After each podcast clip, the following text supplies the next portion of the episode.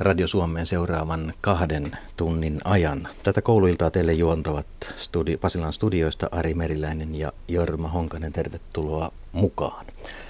Ja Jorma, otetaanpa ihan alkajaiseksi tuosta nuo tärkeät yhteystiedot, millä konstein lähetykseen mukaan kuulijat pääsevät. Niin, tulkaa mukaan keskusteluun. Tänne voi soittaa suoraan lähetykseen. Puhelinnumero on 0203 17600. Eli 0203 17600. Hinta on lankapuhelimesta 8,21 senttiä per puhelu plus 2 senttiä minuutilta ja matkapuhelimesta hinta on 8,21 senttiä per puhelu plus 14,9 senttiä minuutilta. Ja tekstiviesti tulevat kans, kanssa perille. Kirjoita viestin alkuun RS Teemailta, sen jälkeen viesti ja lähetä tämä viestinumeroon 16149, siis 16149 ja äh, viestin hinta on 40 senttiä. Ja sähköposti on halpa ja nopea väline. Sähköpostiosoite on radio.suomi.yle.fi. Näin, eli toistetaan vielä lyhyesti tuo 020317600 ja voitte soittaa tosiaan tähän lähetykseen. Ja meillä on täällä, täällä asiantunteva seurue vastaamassa kysymyksiin ja tässä seuraavassa esittely. Aloitetaanpa Tuomas Kurttilasta, jolla on tänään ollut kouluun liittyen suuri päivä. Kerropa siitä Tuomas. Näin on. Tyttäreni Aino aloitti tuolla Arabian peruskoulussa ensimmäisen luokan. Eli koulu alkoi tänään. Kun lapsella alkaa koulu, se alkaa myös vanhemmilla. Näin siinä kävi. Eli Tuomas Kurttila ja Suomen vanhempainliiton toiminnan johtaja. Koulu alkoi myöskin Martti Hellströmillä, eikö niin, Auroran koulun Näin rehtori. oli. Ja mitäs uutta tällä kesäisenä päivänä koulussa oli koettavana, tarjottavana? No meillähän tuli melkein 70 uutta eppua ja kyllä ne kovasti jammasi opettaja bändin soittaessa rock'n'rollia koulun pihalla. Okei, siinä oli tämmöinen jäänmurtajana tämä rockibändi varmaan monellekin vanhemmalle, joka sinne ensimmäistä kertaa kouluun saapui. Tapio Kosunen, opetusministerin valtiosihteeri ja opetusministeriä on muun muassa tänään aamu TVssä kuultu ja paljon kysymyksiä varmaan on kouluun liittyen esitetty ja pohdittu siellä ministerin toimi, toimistossa. Minkälaisia kouluajatuksia tämä päivä on herättänyt sinulle?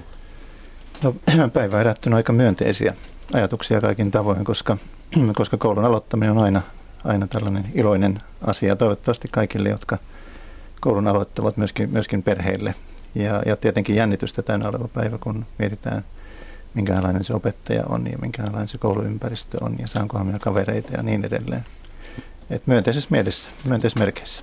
Näkyykö se ministeriössä tämä koulun alkamisen päivä erityisen kiihkeänä ja kiireisenä tunnelmana? No sillä tavoin kyllä, että, että tänään on käyty opetusministeriön ja valtiovarainministeriön kahdenväliset budjettineuvottelut ja on mietitty Ja vieläkin hymyilyttää. No kyllä, hymyilyttää, hymyilyttää ilman muuta, ei mitään sen suhteen, koska siellä on niin paljon tärkeitä isoja asioita, joita, joita on sitten käsitelty. Ja sitten vielä vähän kansainvälisempään suuntaan. Pasi Saalberi ja työnantaja on täällä kotimaassa Simo Seellä kirjoitettuna lyhyt sellainen kansankielellä kuva, kuvaus siitä, mit, mitä Simo tekee, mihin Simo, CIMO pyrkii. No Simo on äh, kansainvälisen liikkuvuuden ja yhteistyön keskus. Toimitaan tuossa Tapion ministeriön kanssa läheisessä yhteistyössä. Ja meidän tehtävänä on edistää suomalaisen yhteiskunnan kansainvälistymistä muun muassa tarjoamalla suomalaisille nuorille ja myös aikuisille mahdollisuuksia käydä tutustumassa ja opiskelemassa ulkomaihin. Ja olet kirjoittanut muun muassa kirjan, joka on jonkinasteinen bestselleri ainakin maailmalla, Finnish Lessons. Eli meillä suomalaisilla on jotain annettavaa, opetettavaa mm. maailmalla. Kyllä joo, meillä on hyvinkin paljon annettavaa ja tietysti toivoa sopii tämmöisessäkin illassa, että, että meillä osattaisiin oikea arvo antaa tälle meidän sekä meidän peruskoululle että koulutusjärjestelmälle yleensä noin kansainvälisessä valossa. Että meillä on paljon riemuittavaa muulloinkin kuin koulun aloittamispäivä. Näin positiivisesti ja optimistisesti aloitettiin tämä lähetys. Ja käydäänpä vielä kaikki vähän muisteluretkellä menneisyydessä. Lähdetään vaikkapa Martti Helströmistä oman kouluajan mieluisimpia muistoja. Minkälaiset asiat sieltä loppuviimein pitkässä juoksussa mieleen ovat jääneet ja nuoren pojan, pienen pojan mieltä ilahduttaneet, joita vieläkin muistaa? Mä oon aina tykännyt käydä koulua, että mä oon siinä varmaan friikki. Mutta tota, kyllä mä muistan Eero Suomperän kolmannelta luokalta. Eero on nyt jo vainaa. Tanskasen Paven ja Pentti Matikan kanssa me tehtiin aina näytelmiä. Meillä oli siihen aikaan kansakoulussa oli sellainen luokan oma tunti. Ja tota, siinä rakennettiin luokan yhteishenkeä ja oppilaat sai tehdä omia esityksiä ja osoittaa omaa harrastustaan. Ja e, Eero Suomperällä olisi hyvä kikka, että jos ei niitä esityksiä tule, niin alkaa matikan tunti. Niin tota, kyllä niitä esityksiä tuli. Aivan. No mitäpä Tuomas Kurttila? Kyllä tavallinen arki ja, ja kouluarki maanantaista perjantaihin silti näyttäytyy jotenkin muistoissa hirveän hyvälle. Ja, ja se niin kuin tavallinen kouluelämä. Mutta täytyy nyt kyllä sanoa, että mitä Martti tuossa toi esille, niin, niin en tiedä, oliko meillä enää vastaavia tunteja tai sitä matikan tuntia sitten odottamassa, jos, jos muuta ei keksitä, mutta, mutta kyllä se luova aika myös. Muistan, kun me, meidän Teuvo Pakkalan ala-asteelle Ouluun tuli kirjasto, niin se oli valtavan jännittävää. Kirjastosta saa hakea kirjoja ja lukea niitä. Niistä saa tehdä esitelmiä omaan, omaan vapaaseen tahtiin. Siinä ei ollut sitä kiireen tuntua, josta myös tänä päivänä koulumaailmaa kuitenkin aika paljon ehkä syytetään tai sitä pohdintaa käydään. Eli se kiireetön olo, se tuntuu hyvälle, kun omaa kouluaikaa muistelen. No entäpä Tapio Kosunen, minkälaisia tunteja, opettajia, mielikuvia, muistoja mieleen? No tästä täytyy kiitos kysymästä teidän aikamatka melko kauas vuoteen 1963, jos mä ajattelen ihan tämmöisen epun, epun elämää, eli ekaluokkalaisen elämää Varkaudessa tehtaan kansakoulussa Tellervo Ruokosen luokalla, josta tuota, myönteisenä asiana ja ehdottomasti mieleen, kun samalla ajattelin sitä, että miten, minkälaisen menetelmin asioita vietiin läpi. Myönteisenä asiana ja mieleen se, että musiikkia oli tosi paljon ja, ja siellä tehtiin myöskin muun muassa laulunäytelmiä muutama kappale. Ja, ja tuota, sitten, no, mikä jää mieleen, jää myöskin mieluisat luokkaretket, mutta ehkä todennäköisesti siellä on jotain myöskin opittu. Aivan. Ja entä Pasi, Pasi Salveri? No kun Martti tuossa mainitsi tämän matematiikan tunnille joutumisen, niin yksi tämmöisiä mieluisia muistoja mulla on Hausjärven lukiosta, jossa kävin – oman lukioaikani siellä oli meillä luokavalvoja matematiikan opettajana äh, lehtori Timo Heinilä, joka ainakin minut saa innostumaan ja oikeastaan rakastumaan matematiikkaan, ja josta tuli sitten äh, osa uraani sillä tavalla, että lähdin sen innottamana opiskelemaan matematiikan opettajaksi. Ja kyllä ne matematiikan tunnit ja oikeastaan matematiikan ja musiikin ja luovan toiminnan yhdistyminen oli semmoinen suuri havainto, hyvin täytyy sanoa perinteisessä kouluurassa, mikä mulla muuten on ollut 12 vuoden ajan lapsena. Omasta puolestani voin sanoa sen, että liittyy matematiikkaan myöskin silloisen keskikoulun matematiikan opettaja Kauko Virtanen piti silloin tällöin matematiikan tunnin, jossa hän ei puhunut sanaakaan matematiikasta. Hän puhui meille omista elämänkokemuksista ja filosofioistansa ja koko luokka kuunteli herpa, herpaantumatta 45 minuuttia ja ne puheet jäivät mieleen ja ehkä se yhteys vielä, joka oli aika outo, että se oli matematiikan tunti, mutta siellä puhuttiin jostakin aivan muusta ja se herätti muista. Mitäs Jorma? No kyllä mulle kanssa kansakoulun kirjasta oli se, se rakas paikka, joka avasi maailman ja, ja siellä oli opettaja, joka toimi kirjastonhoitajana, oli hyvin lukemaan kannustava ja sen muistan, että jos joku kirja, mitä halusin, niin ei löytynyt sieltä kirjaston hyllystä, niin opettaja saattoi käydä sen samassa talossa olevasta asunnosta omasta kirjahyllystä ja lainata sen minulle. Ja se, oli, se tuntui hienolta. Ja niin kuin kuulitte tässä lähetyksessä, puhuttiin kansakoulusta ja puhuttiin keskikoulusta ja se tarkoittaa sitä, että täällä on tämmöinen iäkäs herraseurue paikalla.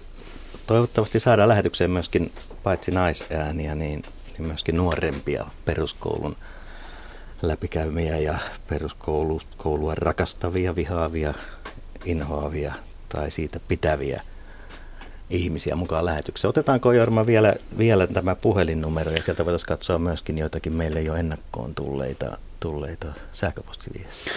Joo, puhelinnumero on siis 0203 17600 ja tekstiviestillä tekstiviestit tulevat perille, kun ne lähettää numeroon 16149 ja siihen viestikenttään RS Teemailta ja sen jälkeen viesti.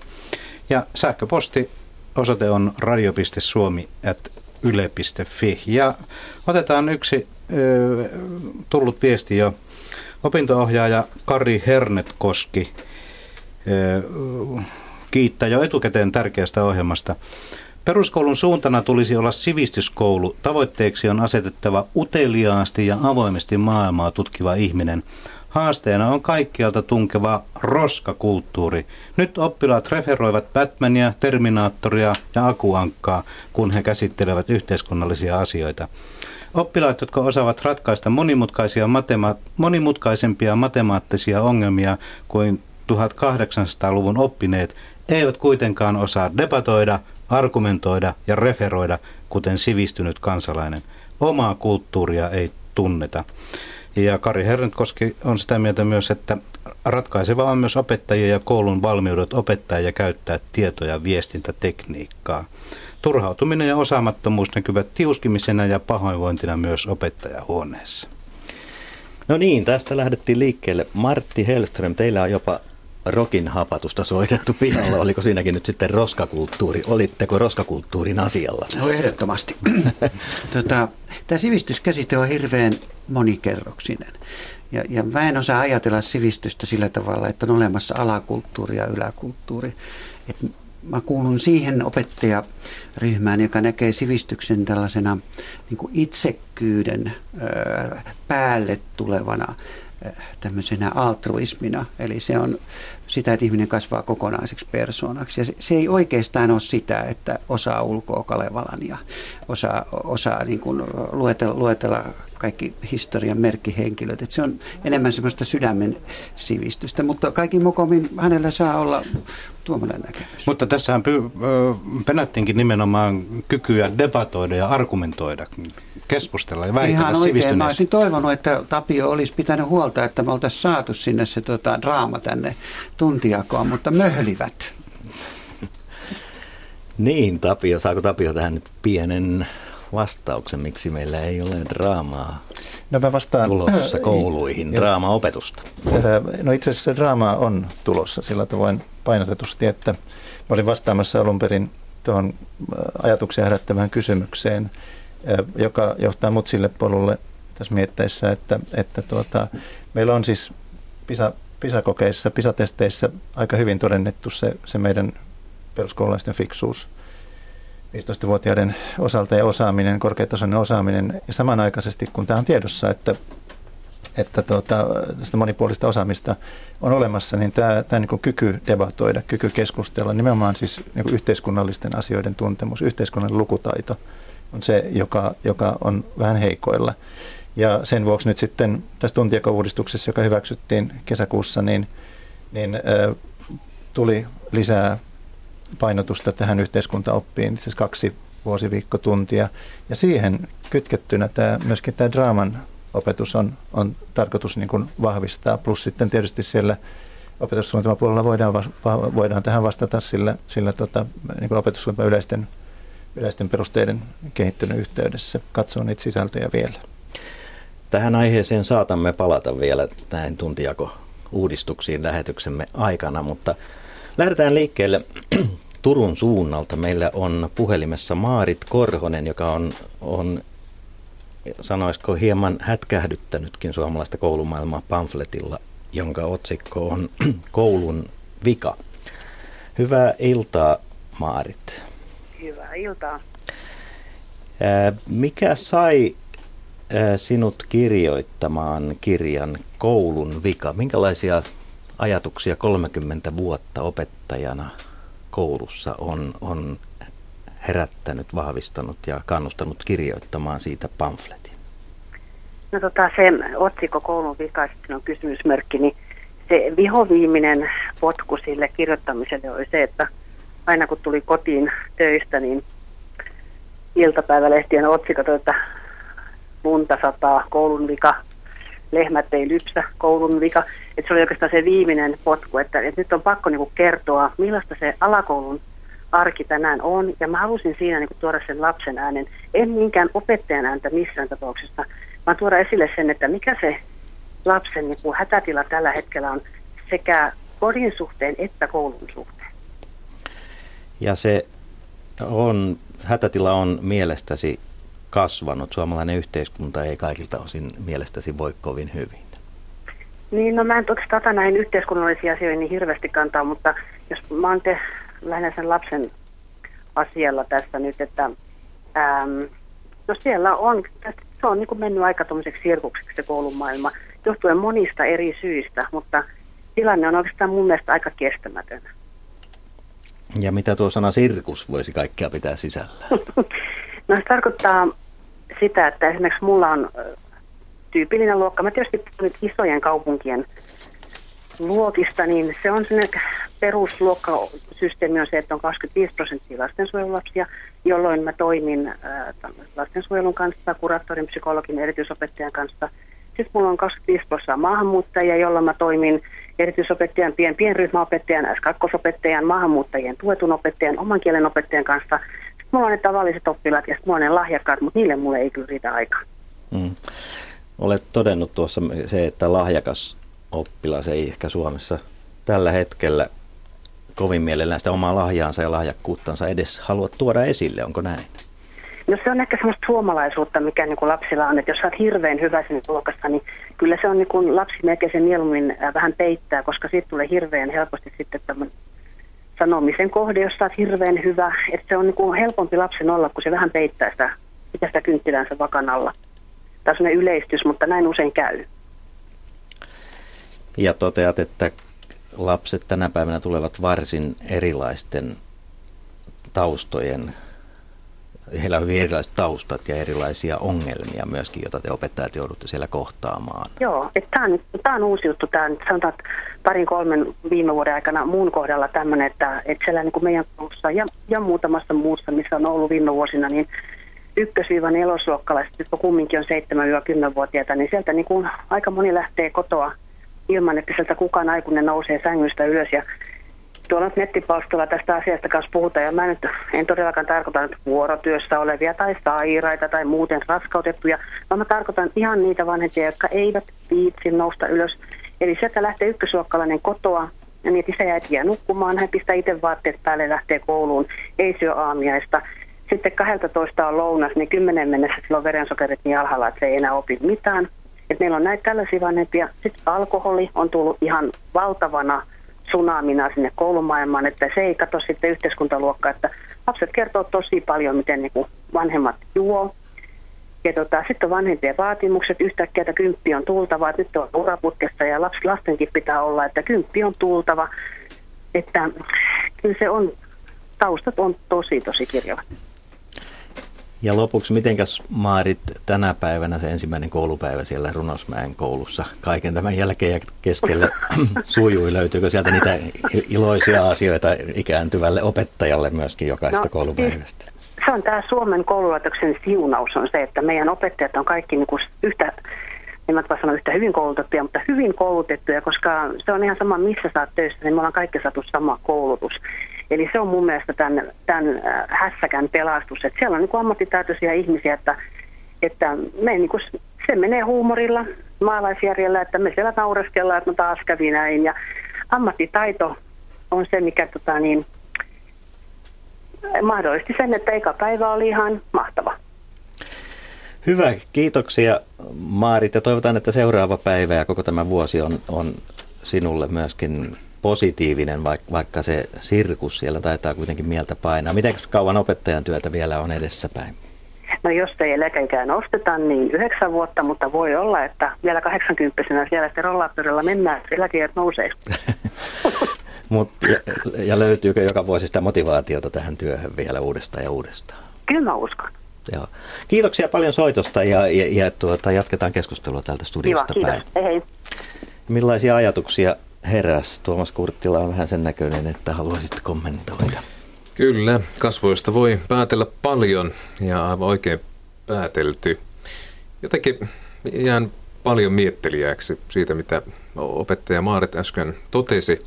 Koululaistutkimus toki kertoo ihan nyt ajankohtaisesti siitä, miten lapset kokee, että, että vanhemmat todella tukee lapsen oppimista ja koulunkäyntiä. Lapset vastaa, että, että vanhemmat heidän kokemuksen mukaan haluaa kyllä osallistua kouluarkeen ja tekemiseen, haluaa kohdata koulun, haluaa kohdata opettajat. No se, että vanhemmat jäis hyvin, hyvin suuressa määrin nukkumaan, eh, kun, kun arki on eikä, eikä lapsesta välitetä, on tietysti hyvä kärjistää. Se on aivan sallittua. Se ehkä herättää myös keskustelua. Mutta sitten tosiasioiden pohjalta on hyvä myös kuitenkin todeta, että juuri kouluikäisten lasten vanhemmat on mitä suurimmassa määrin työelämässä, tekevät kovaa arkea, duunia ja työllisyysprosentteja, jos katsotaan, niin juuri heillä on itse asiassa työllisyysprosentti aika korkea. En tunnista, että, että kovin suuri joukko ainakaan vanhemmista olisi niitä, jotka jää, jää nukkumaan, ei huolehdi, huolehdi lapsestaan. Mutta se tuska tietysti, jota tuossa kovin paljon kuulin äsken, niin, niin totta kai sekin täytyy tunnistaa. Se, mitä puhuttiin alkoholista, se, mitä puhuttiin erilaista perhetilanteista, niin se on todella läsnä. Jos me mietitään sitä Suomea, jossa vanhemmat kohdattiin ja perheet kohdattiin, niin, niin vielä vähän aikaa sitten voitiin ajatella, että meillä on aika tyypillinen perhe ja tyypilliset asiat siellä, hyvin samankaltaisuutta suuressa määrin. Mutta totta kai tänä päivänä tilanne on eri. Opettajan täytyy tuntea hyvin monenlaiset perhetilanteet, täytyy tuntea hyvin erilaisia perhekulttuureja, ihan riippumatta siitä, minkälaisessa ympäristössä asutaan, sekä maaseudun Suomessa että kaupunkisuomessa uskonnollisista lähtökohdista alkaen. Ja se kyllä lisää sitä opettajan työn vaativuutta. Ja sen kuulin Maariten puheessa mitä suurimmassa määrin. Mutta toivon, että, että se olisi todella semmoinen ammattitaitokysymys, että se kohtaaminen jaksettaisiin tehdä. Koska jos puhutaan oppilaan tuntemuksesta tai lapsituntemuksesta, niin, niin ei, ei lasta kyllä voi tuntea, mikäli hänen perhettään et tunne jos et jaksa perheeseen tutustua, tai jos tuntuu jo siltä, että, että välittääköhän ne vanhemmat, niin ehkä se latu ei ole kovin helppo eteenkään päin. Voin ehkä vaan sitten todeta, että se vuorovaikutuksen tilanne on niin valtavan tärkeä. Se herkkyysvaihe, kun vanhemmat ovat todella myös kiinnostuneita sitä koulun arjesta ja, siitä, mitä koulu viestittää, myös vanhempien roolista. Ja siitä minusta Maarit oli aivan oikeassa, että, että myös vanhempia täytyy herätellä siihen, että mikä sun tehtävä, mikä mun tehtävä isänä on suhteessa pieneen koululaiseen, joka, joka perheestä löytyy. Mutta sitten on myös se yhteiskunnan puoli aivan lyhyesti. Kyllä yhteiskunnankin täytyy tehdä päätöksiä, jotka tukee perheitä, vanhemmuutta, kouluikäisten lasten vanhempia. Tämä alkoholikysymys on aivan oleellinen. Jos me annetaan alkoholin mennä niin kuin se tällä hetkellä menee valtakunnan politiikassakin, tänään oli iso lasten ja nuorten syrjäytymisseminaari, niin totta kai opettaja kohtaa kaikki ne ongelmat siinä luokassa. Eli opettaja on enemmän ja enemmän myöskin sosiaalityöntekijä, joutuu sen tapaiseen asemaan. Mitä Martti Hellström kommentoi sitten omasta kokemuksesta? Tota, tämä ammatti, missä nyt niin kuin opettajana toimitaan, on kokonaan toinen ammatti kuin, kuin mitä se oli vielä silloin, kun mä valmistuin. Mutta tämä on edelleen maailman upeimpia ammatteja. Mä todella toivon, että Maarit saa tehdä työtä koulussa, joka toimii yhteisönä. Että siellä ei jätetä kaveria yksin, että jos on vaikeita tilanteita, niin opettajan pitää itse selvitä. Että siellä oikeasti on pari opettajuutta, että siellä oikeasti voi olla kolmekin opettajaa tekemässä työtä. Että siellä on oppilashuoltoporukka, joka tulee jelppaamaan.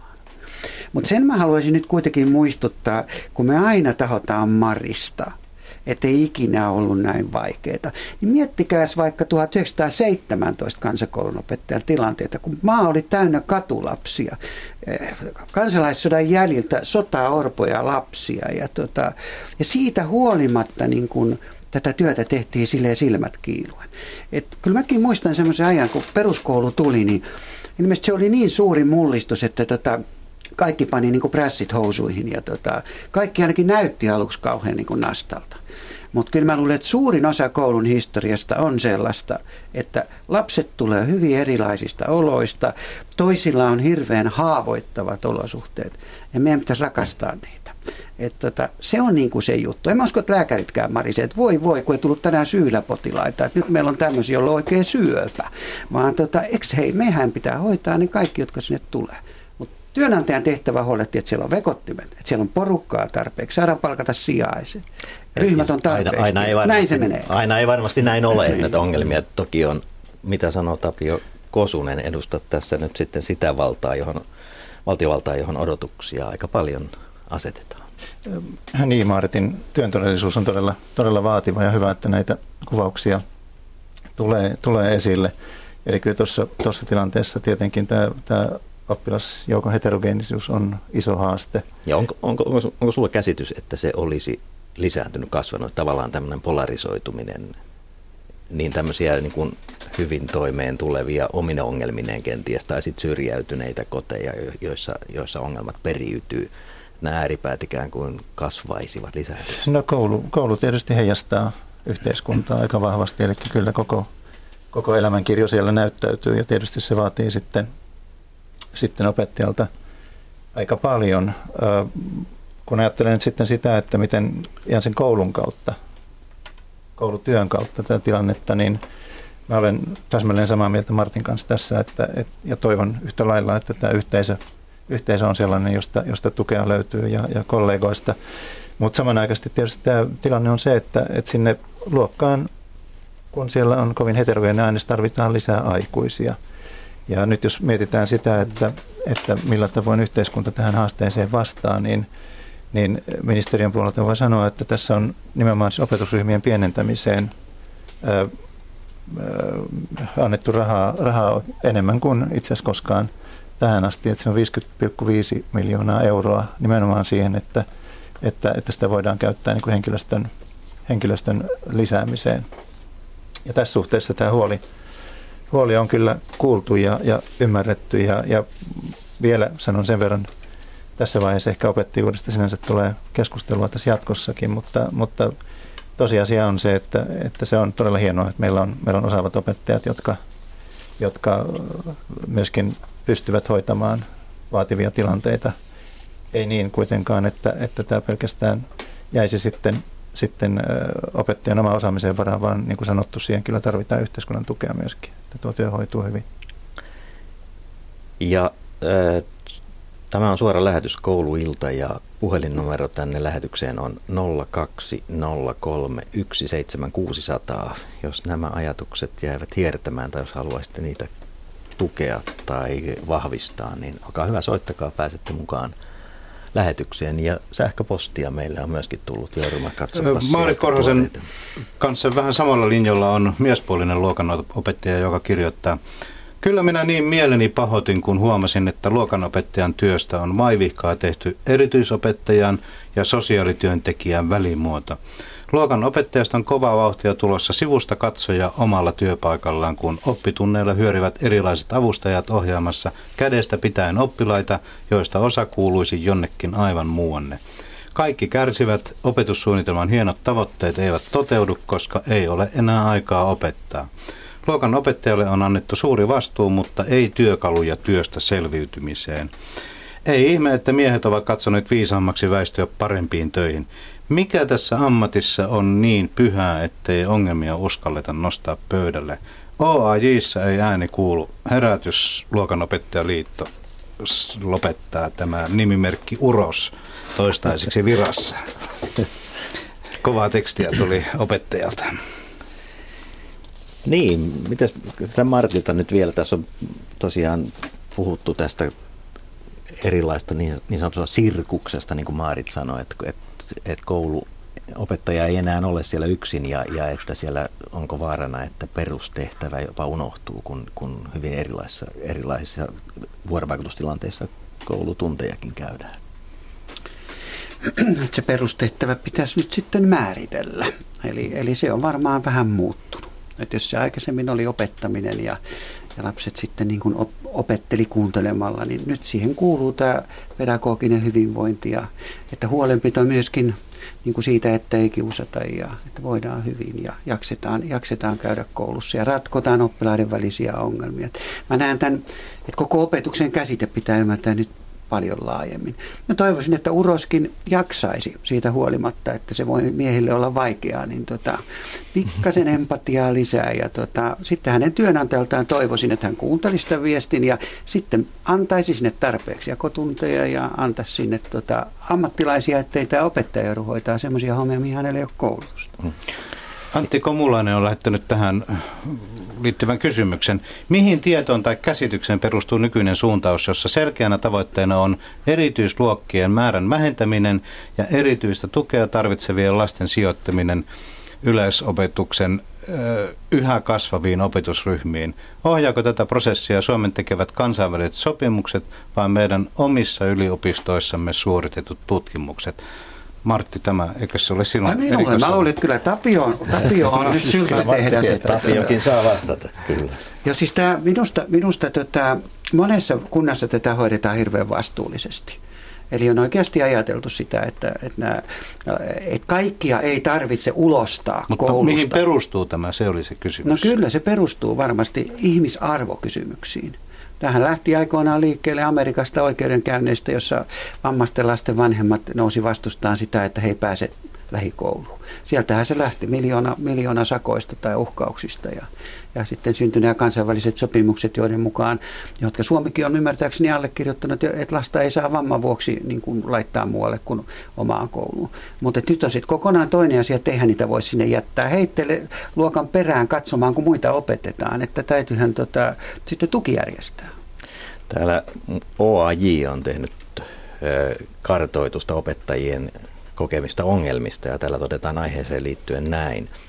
Erityistä tukea tarvitsevia oppilaita integroidaan yleisopetuksen luokkiin ilman mitään lisäresurssia. Uudistusta perustellaan oikeudella lähikouluun, mutta tosiasiassa se on johtamassa katastrofiin. Nyt mennään Tapion puheille ja miten resurssipuolella ajatellaan. No se on tietysti ikävä, ikävä jos, jos näin joutuu ajattelemaan, että se johtaisi katastrofiin. Tätä pelätään. Opettajat pelkäävät. Niin kuin sanottu, niin tämän, tässä tilanteessa, jossa oppilaita on, on ikään kuin integroitu, integroitu koululuokkiin, on tärkeää se, että siellä on myöskin sitten riittävästi avustajia paikalla. Ja tämä on tietysti, voi, voi olla ongelma, niin kuin sanottu, sitä on pyritty tukemaan valtiovallan taholta, mutta viime kädessä sitten tietysti koulutuksen järjestäjä, eli kunnat meillä vastaavat sen koulutuksen käytäntöön, käytäntöön viennistä. Ja, ja tuota, tässä, tässä suhteessa niin, niin se vastuutuskin on sitten kyllä ihan, ihan selvä. Mm, eli kuntapäättäjien päättäjien pitäisi venyä, mutta jos valtionosuuksia karsitaan, niin tiukkaa taitaa tulla. Tiukkaa, niin, kyllä tavallaan tästä vanhempien ja vanhempainliitonkin näkökulmasta tietysti me ollaan äärimmäisen huolestuneita ja, ja jotenkin tunnen paljon sympatiaa tätä pohdintaa kohtaan – ja, ja mitä ollaan nyt jo edellä keskusteltu, että jos kaikki nämä hienot tavoitteet koko ajan ladataan koulun sisään, lähtien meidän lainsäädännöstä, opetussuunnitelmista, paikallista lähtökohdista, niin, niin kyllähän se niin on, että tieto lisää tuskaa, mikäli sitten resurssit on sitä, mitä on. Ja, ja kyllä myös huoli siitä, kun nyt kunnanjohtajiltakin kysyttiin ykkössäästölistoja tai toiveita, niin, niin siellä juuri opetus ja, ja koulutus nousi esille. Eli e, tämä yhtälö ei ole kyllä ihan mahdollinen. Katastrofia on ehkä vähän kovasti sanottu, mutta, mutta kyllä se jotain kuvaa. Ja tämä on kouluilta, suoraan lähetys Radio Suomessa, ja meillä taitaa olla pieni keskeytys ja liikennetiedotuksia tulossa.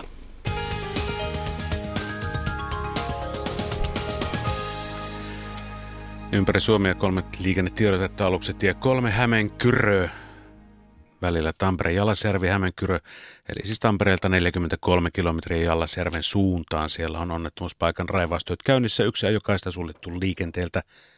Pelastuslaitos ohjaa liikennettä, siis kolmostiellä Tampere Jalasjärvi tiellä Hämeenkyrössä. Siellä on onnettomuuspaikan raivaustyö käynnissä. Yksi ajokaista suljettu liikenteeltä. Ja seuraava tiedotte sitten menee tuonne Oulun suuntaan. Siellä on päällystystyön vuoksi, no niin, otetaan täältä nyt sitten vähän toisenlaisia annettuuspaikan, anteeksi, siis päällystystyö, eli haittaa jo suunnassa Kemi Kuusamon tieltä tie 20 pohjoiseen suuntaan – laskeva ramppi on suljettu 19 aamu kahteen. Merkittävää haittaa liikenteeltä. Siis Laanilan liittymä Oulussa, Nelostiellä, Pohjantiellä. Siellä 19.02 on siis pohjoisen suuntaan laskeva ramppi suljettu liikenteeltä. Ja sitten vielä Ruokolahti. Lauttaliikenne keskeytetään puutavaran uiton vuoksi tie 14866 eli Kyläniemen tie Ruokolahti. Kyläniemen Lossi lauttaliikenne keskeytetään 19.10-19.50 väliseksi ajaksi. Siis tiellä 14866 Kyläniemen tie Ruokolahdella. Kyläniemen Lossin lauttaliikenne keskeytetään kello 19.10-19.50 väliseksi ajaksi puutavaran uiton vuoksi.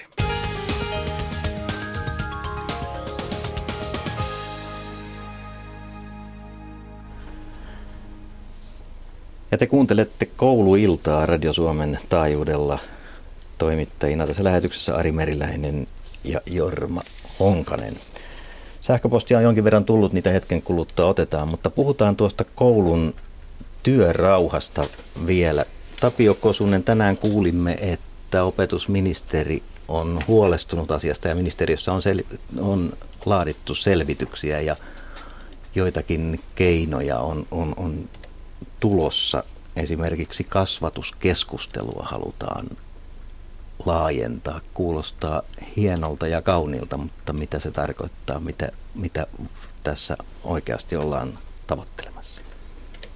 Niin, tausta, tausta tosiaan oli se, että, että keväällä, keväällä ministeri pyysi opetushallitusta ää, tavallaan vastaamaan kysymykseen, kuinka, kuinka koulun työrauha voidaan turvata näissä tilanteissa, missä, missä ongelmia on, on ilmennyt ja, ja, ja jossa tämä kurinpito- ohjentamiskeinojen tarkistaminen tuli sitten esiin, voiko, voiko työtä käyttää rangaistuksena, niin edelleen. Aika monta tällaista kysymystä, mitkä siinä nousi esille. Ja, ja opetusministeri on, on tullut tällä tosiaankin sitten esiin, sillä toi opetushallitus laati, laati perusteellisen muistion asiasta, jossa tämä kasvatuskeskustelu, jonka mainitsit, on, on, se on hyvin tärkeä rooli. Eli että, että ylipäätään silloin, kun kun tällaisiin kurinpidollisiin toimiin ryhdytään, niin, niin peruskysymys tietysti on, että, että onko, onko tai kuinka, kuinka tehokas rangaistuskeino tai, tai ojentamiskeino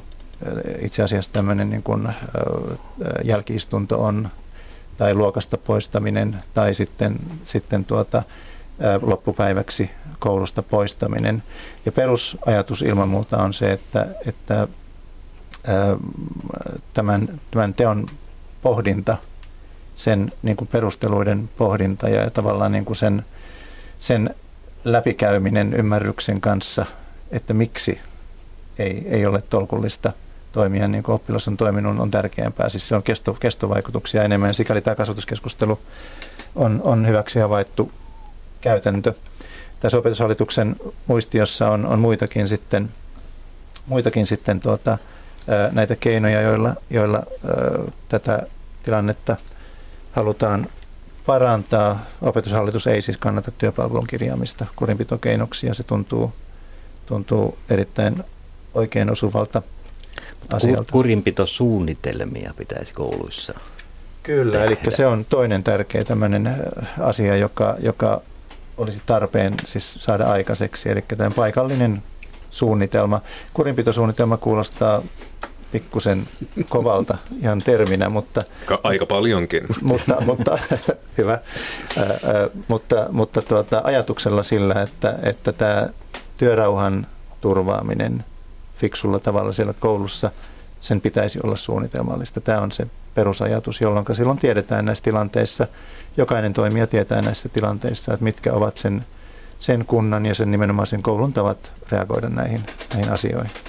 Kun, kun työrauhaa halutaan parantaa, se tarkoittaa sitä, että työrauhassa on ongelmia ja näin ilmeisesti kouluissa tänä päivänä on.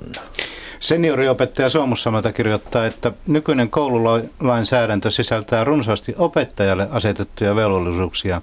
Oppilasta koskevia velvollisuuksia siitä saa hakea turhaan. Ainoastaan oppilaan oikeuksia mainitaan lukuisa joukko. Ennen sentään vaadittiin oppilailta esimerkiksi hyvää käyttäytymistä miten pitäisikö nämä oppilaan velvollisuudet ö, määritellä selkeästi? Sehän olisi yksi keino tuoda tätä kuria tai yhteisiä pelisääntöjä. No kyllä, siis tämä esimerkiksi korvausvelvollisuuden kirjaaminen on ihan, ihan paikallaan ja muuta selkeyttäisi varmaan tätä käytäntöä, että se kirjataan lakiin. Mm. Toki monissa kouluissa nykyään tehdään sitä, että koululaiset yhdessä laativat koulun järjestyssäännöt ja niistä pidetään sitten kiinni. Ja tästä on aika hyviä kokemuksia, ainakin meidän lapsilla. Se on varmasti hyvä, hyvä tapa ikään kuin jalkauttaa tämä ajattelu, että mikä on, mikä on meidän koulussa toivottavaa ja suotavaa. Aivan. Julkisuudessa on keskusteltu muun muassa takavarikointioikeuksista. Mitäs mieltä tästä? Siellä kännykät ja jopa vaaralliset esineet ja, ja, ja tuota, jonkin verran liikkuvat oppilailla on niitä mukana. Kännyköitä ei saa ihan noin vaan takavarikoida, vai miten se käytännössä Martti Helström menee? Joo, eihän meillä ole oikeutta ottaa, ottaa muuta kuin tietysti sitten joka miehen oikeudella, jos joku puukon kanssa tulee päälle. Mutta tota, en mä mä monessa tuen ammattijärjestön tavoitteita, mutta tämä takavarikointiasia on kyllä sellainen, jota mä kovasti vierestän, tai lapsen laukun tutkiminen. Että siinä mistä kajotaan ihan semmoisiin niin perusihmisoikeuksiin. Että, että mä olisin hyvin varovainen sen kanssa, että mihin se johtaa. Että se kuulostaa, kuulostaa kurjalta. Mutta sitten jos vanhempien kanssa yhdessä päästäisiin pelisääntöihin siitä, että, että, tota, tunnilla, että he ovat samaa mieltä, että sitä ei käytetä tunnilla ja se on pois päältä ja, ja, ja että meillä on pelisäännöt, mitä opettaja voi siellä tehdä, kaikki tämmöinenkään. Mutta pikkasen mä tuosta kysyjän kanssa nyt eri mieltä siitä, että kyllähän lainsäädännössä on määritelty oppilaan velvollisuus kyllä sieltä löytyy pykälät, joista sanotaan, että, että tota, mitä seuraa, jos häiritsee tuntia ja pitää tehdä tehtävät ja, ja niin edelleen. Mutta kovasti toivoisin, että nyt kun Tapio antaa ohjeita sitten tästä opetussuunnitelmaprosessista, niin linkattaisiin tämä lainsäädäntö ja opetussuunnitelma. Sillä opetussuunnitelmahan on sellaista runoutta, että eihän sillä ole sellaista sanaa kuin kurinpito ollut tähän asti, tai työrauhaongelma. Niitä ei ole käsitelty siellä ollenkaan. Että nämä sanktiot on täällä lakipykälissä ja sitten se Ruususen tarina on siellä opetussuunnitelmassa. Että nämä voisi kyllä oikeasti linkata, että ruvetaan puhua, että koulussa myöskin tarvitaan kuria, määritellään se, mitä se kuri on ja niin edelleen. Tuomas Kurttila, ole No kyllä tähän todella, mitä Martti toi esille, että, että miten arki tulee lihaksi, niin sitä todella on syytä, syytä miettiä. Vanhempien keskuudessa nämä asiat usein vähän jakaa mielipiteitä. Myös takavarakointioikeus, paljon mitä Martti sanoi, että moni vanhempi ajattelee myös juuri näin. Toki myös sitä toista puolta, että no herranen aika, että, että tällaiset oikeudet kuin opettajalla on. Työvelvoiteasia on jo selkeämmin sen kaltainen, joka monesta kodista tiedetään, että, että jos jotain sotket, niin siivoat jälkesi.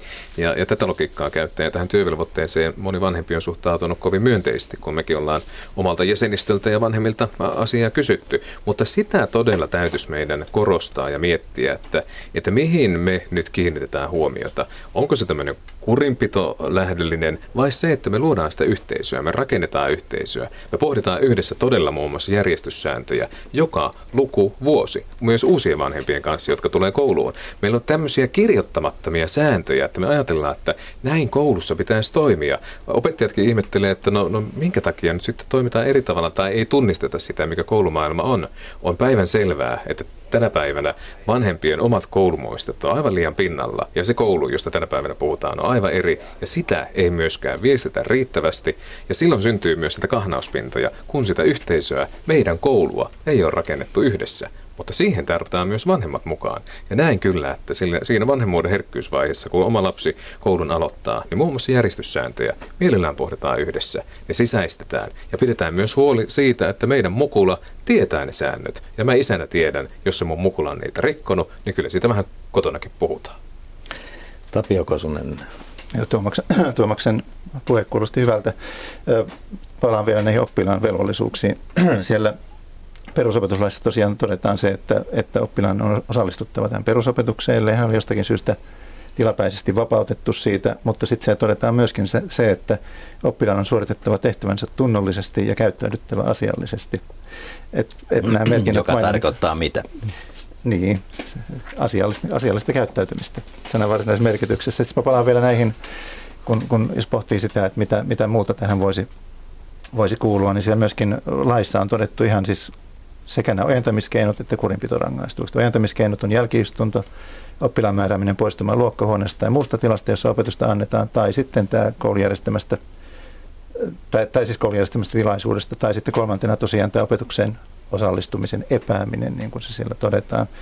Ja sitten kurinpitorangaistuksia on kirjallinen varoitus ja määräaikainen erottaminen. Eli se on aika tarkkaan myöskin säännelty sitten, että minkä tyyppisiä ojentamiskeinoja tai rangaistuksia voi käyttää. Otetaanpa kurkistus kansainväliseen kulttuuriin, jota Pasi Salberi tuntuu ja ei vielä ole kovin paljon päässyt ääneen, mutta varmasti tuossa jälkimmäisellä tunnilla enemmän pääsee. Minkälaista suomalainen koulukuri on? Mikä käsityksesi on siitä verrattuna esimerkiksi eurooppalaiseen kouluun? Poikkeammeko me jollain tavoin? No nyt täytyy sanoa, että mä oon ollut, mä ensinnäkin asunut useita vuosia ulkomailla ja en, silloin oli hyvinkin paljon tekemisissä koulun kanssa ja, ja varmasti tässä niin kuin on kollegat sanonut, niin suuri muutos tapahtunut. Ja en, en ollenkaan niin kuin kyseenalaista näitä huomioita, mitä tässä ohjelmassa on tähän saakka kuultu siitä, että nämä, nämä asiat nousee niin kuin pinnalle. Mutta että kyllähän meillä tietysti vielä nämä, nämäkin ikävät ilmiöt, joista opettajat kertoo ja vanhemmat ja asiantuntijat, niin on kuitenkin aika, aika ehkä tämmöisiä yksittäisiä anekdootteja tai tapauksia sitten, jos sitä vertaa ihan tämmöiseen systemaattiseen äm, toimintaan, mikä monissa maissa Euroopassakin esimerkiksi on jo suuremmissa kaupungissa esimerkiksi, jos joudutaan kouluihin ei pelkästään palkkaamaan poliisivoimat pitämään järjestystä, mutta ka- ka- kaikenlaisia muita systeemeitä, joilla pidetään sitten nuoret ihmiset aisoissa. Että kyllä meillä siinä, siinä mielessä vielä ollaan, ollaan niin kuin, tavallaan semmoisten käsiteltävien asioiden kanssa. Ja itse asuin Yhdysvalloissa useamman vuoden ja siellä tietysti tila, tilanne on sitten ihan toisen tyyppinen. Että silloin kun puhutaan tämmöisestä häiriökäyttäytymisestä muusta, niin se on, se on niin kuin eri tason asia. Mutta että hyvä tässä tilanteessa tietysti on se, että meidän on puututtava näihin asioihin ajoissa, niin kuin suomalainen tapa yleensä kaikissa asioissa on ollut, että me puhutaan ja puututaan asioihin ennen kuin ne sitten kumuloituu vakaviksi. Että, mutta kyllä tämä varmaan niin kuin indikoi jotakin, että meillä, meillä sekä yhteiskunta on muuttunut, niin kuin tässä on todettu, ja, ja varmasti se heijastuu sitten kouluunkin monella tavalla. Näin Pasi Salberi ja tosiaan tähän kansainväliseenkin koulumaailmaan paneudumme hieman myöhemmin. Nyt meitä odottaa kuitenkin tässä merisää ja siirrymme hetkeksi merellisiin tietoihin ja ennusteisiin.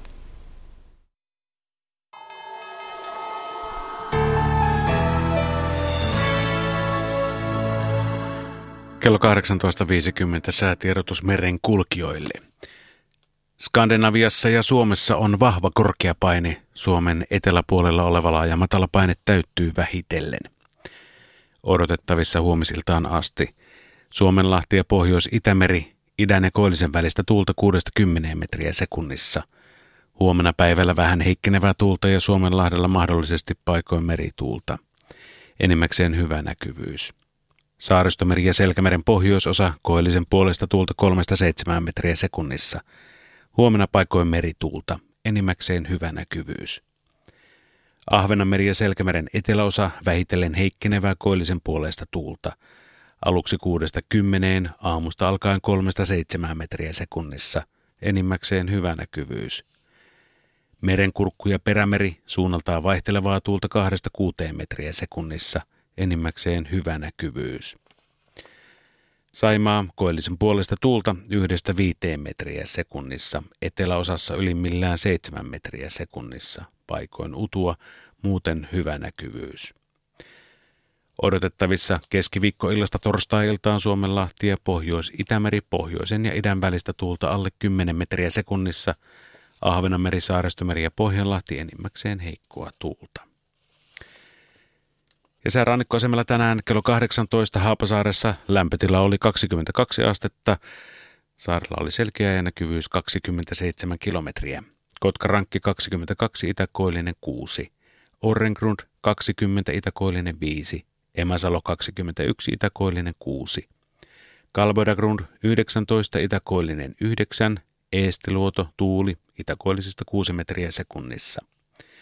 Harmaja 19, Itä 6, Selkeä 30, Mäkiluoto 20, Itäkoillinen 8. Bogashär 19, Itäkaakko 6, Selkeä 45. Jussarö 20, Itäkoillinen 7, Selkeä 40. Hankutulliniemi 20, Itä 8. Russarö 19, Itä 8. Veenö 21, Eteläkaakko 1.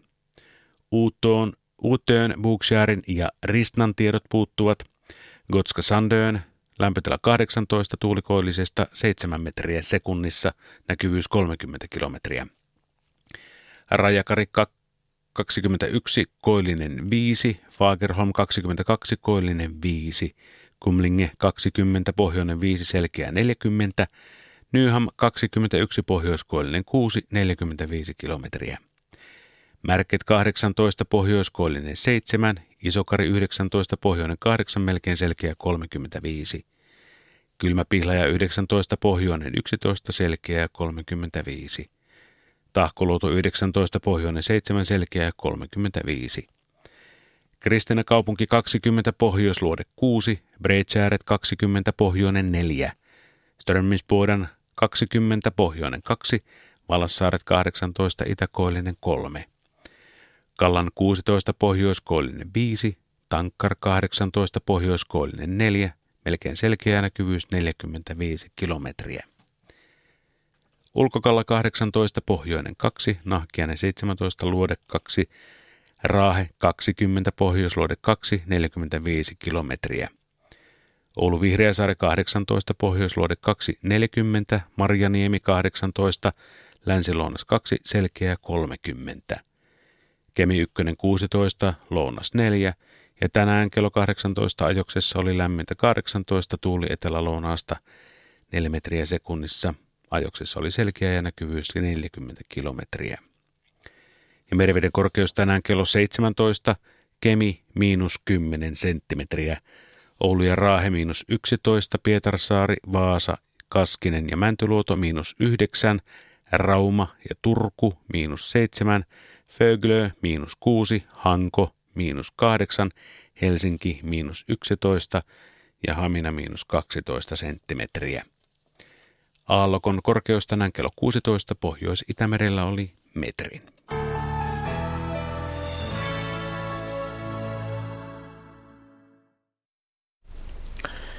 Ja kuuntelette kouluiltaa, joka jatkuu vielä runsaan tunnin ajan hetken kuluttua. Me kuuntelemme uutisia ja sen jälkeen jatkamme suoraa lähetystä Pasilan studiosta ja te voitte soittaa myöskin tähän lähetykseen tai lähettää sähköpostilla viestiä tai tekstiviestiä. Jorma kertoo vielä puhelinnumero. Puhelinnumero suoraan lähetykseen on 0203 17600 ja äh, sähköpostiosoite on radio.suomi.yle.fi ja tekstarit tulevat perille myös.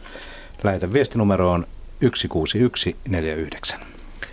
Ja näitä viestejä otamme siis vastaan ja, ja luemme tässä lähetyksessä, mutta palataan vielä hetkeksi tuohon takavarikko- ja kurinpitoasiaan, jota en, josta puhuttiin ennen merisäätä. Martti Helström, miten käytännössä tapahtuu, mitä tapahtuu luokassa, jos esimerkiksi siellä on häiritsevä kännykkä ja jotain tarttisi jotain tehdä? Mitä tehdään?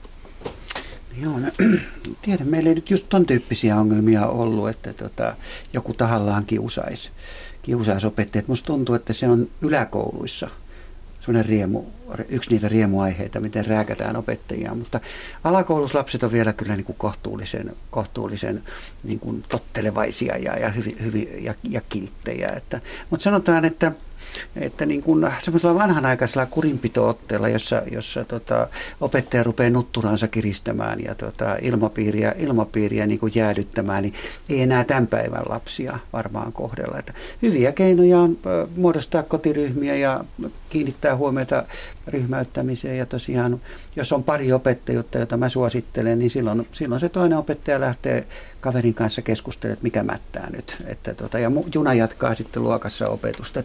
Mä luulen, että ne on tämmöisiä, tämmöisiä rakenteellisilla ratkaisuilla, jossa se koulu irtautuu yksiopettamisen perinteestä, me ratkaistaan hirveän moni ongelmia pari opettajia, kun kaikilla ei varmasti yhtäkään riitä ja sijaisia ei ole Anna, nyt meillä on Kiina-ilmiö luokka, jossa on 49 oppilasta. Ei se ole kyse siitä. Me voidaan panna kaksi luokkaa yhteen ja siellä on kaksi opettajaa. Sitä opetetaan vähän eri tavalla ja vähän se tarvitsee jakotunteja, mutta tota, ei, tämä, niin kuin, tämä ei ole rahakysymys. Tämä on kulttuurikysymys. Mutta onko, onko näissä, tuntuu olevan sellaista mielipidettä aika paljonkin, että, että nimenomaan näitä oikeuksia puuttua asioihin on liikaa. Nyt on jo, ollaan menty liian pitkälle. Mitä mieltä tässä on? Tämä on lyhyt kierros. kierros. Mitä mieltä ollaan? Pitäisikö ottaa pari askelta taaksepäin näissä kurinpitoasioissa. Mitä sanoo Tuomas Kurttila? Kyllä pitää ottaa pari askelta eteenpäin. Ja kyllä se on sitä yhteisörakentamista. Se, jossa lapset myös tulee tekemään sitä kouluyhteisöä. Jos me katsotaan, minkälaisia sääntöjä lapset tekee itselleen ja omalle vertaisryhmälle, niin ne on verrattain tiukkoja. Ja ne on jopa joskus tiukempia kuin meidän aikuisten, jos mietitään tässä paljon esillä on ollut myös alkoholikysymystä, miten me aikuiset saatetaan suhtautua siihen, miten alkoholia välitetään alaikäisille, niin niin kyllä mä melkein luottaisin lapsiin tässä, ottaisin heidät mukaan. Se on pari piirua eteenpäin kuin pari piirua siihen karttakeppisuuntaan. Mutta, mutta se on se yhteisön rakentaminen ja se vaatii sitä, että me ihmiset myös siedämme toisiamme. Me siirretään myös toistemme heikkouksia. Me siirretään sitä, että toinen ymmärtää vähän eri tavalla kuin minä ja meillä on siihen aikaa. Se liittyy opettajien välisiin, se liittyy vanhempien ja opettajien välisiin, se liittyy koko yhteisöön. Se on se, jolloin rakentuu turvallinen, hyvä yhteisö, hyvä luokka – meidän koulu. Mitä sanoo Tapio Kosunen, onko ministerillä, ministeriöllä eväitä tähän asiaan? No, olen siinä mielessä sama, ihan samaa mieltä, että, että tota, kyllä silloin kun, kun se pää, koulun pääidea on kuitenkin oppiminen, oppimisen mahdollistaminen ja, ja tuota, voidaan, voidaan lähteä siitä liikenteeseen, että, että eri keinoin on, on tällainen työskentelyrauha olemassa, joka tämän oppimisen mahdollistaa, niin – niin silloin on päästy pitkälle. Ja, ja niissä tilanteissa, joissa nyt sitten varmasti, varmasti tuota ongelmia ilmenee, niin, niin, niin toki sitten eväitä sen homman asian hoitamiseen pitäisi olla. Mutta kysymykseen se siitä, että, että pitäisikö, onko tässä niin kuin liikaa jo toimenpiteitä, niin kyllä kaikki osoittaa äh, niin kuin eri, eri tota viestimissä tulleet viestit, että, että ei niitä ainakaan tosiaankaan liikaa sitten ole. Et ehkä tässä yhteydessä on hyvä, hyvä tuota, vielä se todeta, että silloin kun, kun, kun näitä niin kun, työrauhaongelmia esiintyy, niin tietysti hyvä, jos, niihin voidaan, jos niiden syyt voidaan aidosti selvittää. Ja ehkä nyt sitten eväitä siihen, siihen suuntaan antaa myöskin se, joka on ehkä hyvä tässä yhteydessä mainita, että, että tämä opiskelija, tai oppilas- ja opiskelijahuolto kehitetään sen verran, että, että yhdessä STM kanssa saadaan, saadaan sitten – aikaiseksi opiskeluhuolto, opiskeluhuoltolaki, joka tulisi 2014 voimaan. Ja nyt mennään uutisiin.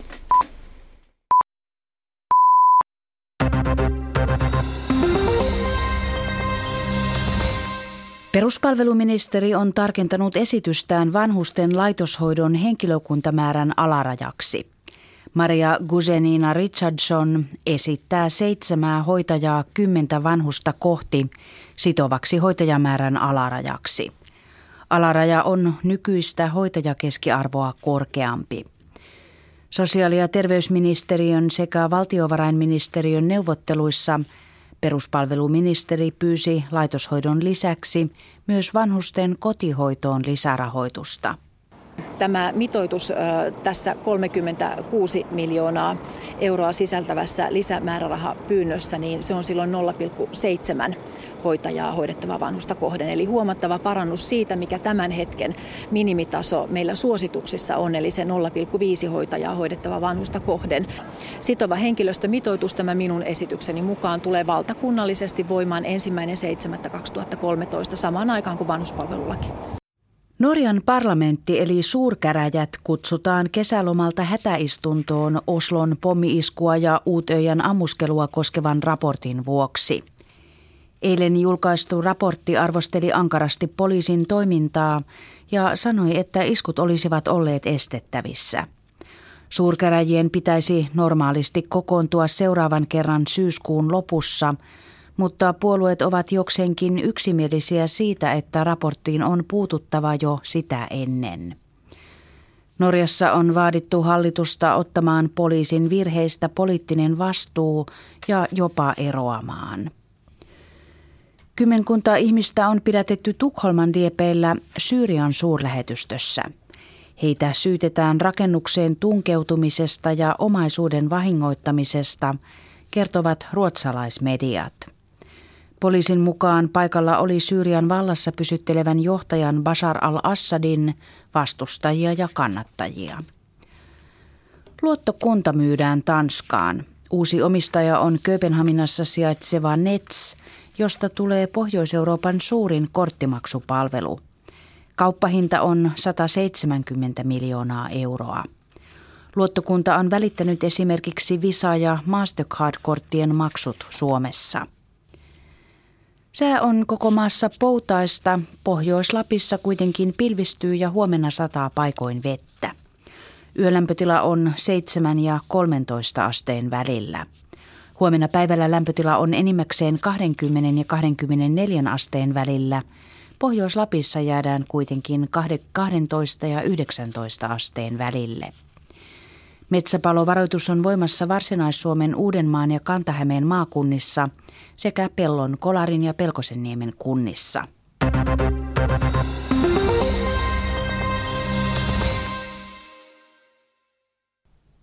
Ja nyt vuoro on Urheiluradio. Studiossa on Heikki Takkula.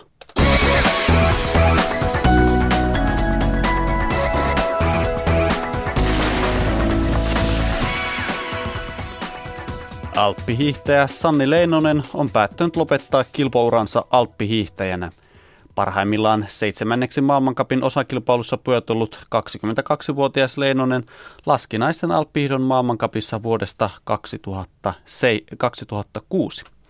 Näin Leinonen kuvaili itse lopettamispäätöstään. No se ajatus on oikeastaan varmaan lähtenyt kypsymään jo no en tietenkään osaa sitä ajankohtaa sanoa, että mistä se on niin kuin lähtenyt, mutta et kuitenkin se on ollut jo sillä jollain tasolla mielessä jo kuitenkin jonkun aikaa. Ei nyt ehkä puhuta vuosista, mutta kuitenkin pidemmän aikaa, että tuossa kevät-talvella sitten oikeastaan se päätös tai se ajatus ja päätös alkoi sitten selkeämään itsellekin, että, että se on niin kuin paras ja oikeastaan melkeinpä ainoa vaihtoehto, mitä, mitä voin nyt tässä kohtaa kuvitella. Miesten superpesiksessä on meneillään kolme puolivälieräottelua ja tässä tulee tämänhetkiset tilanteet paikkakunnilta.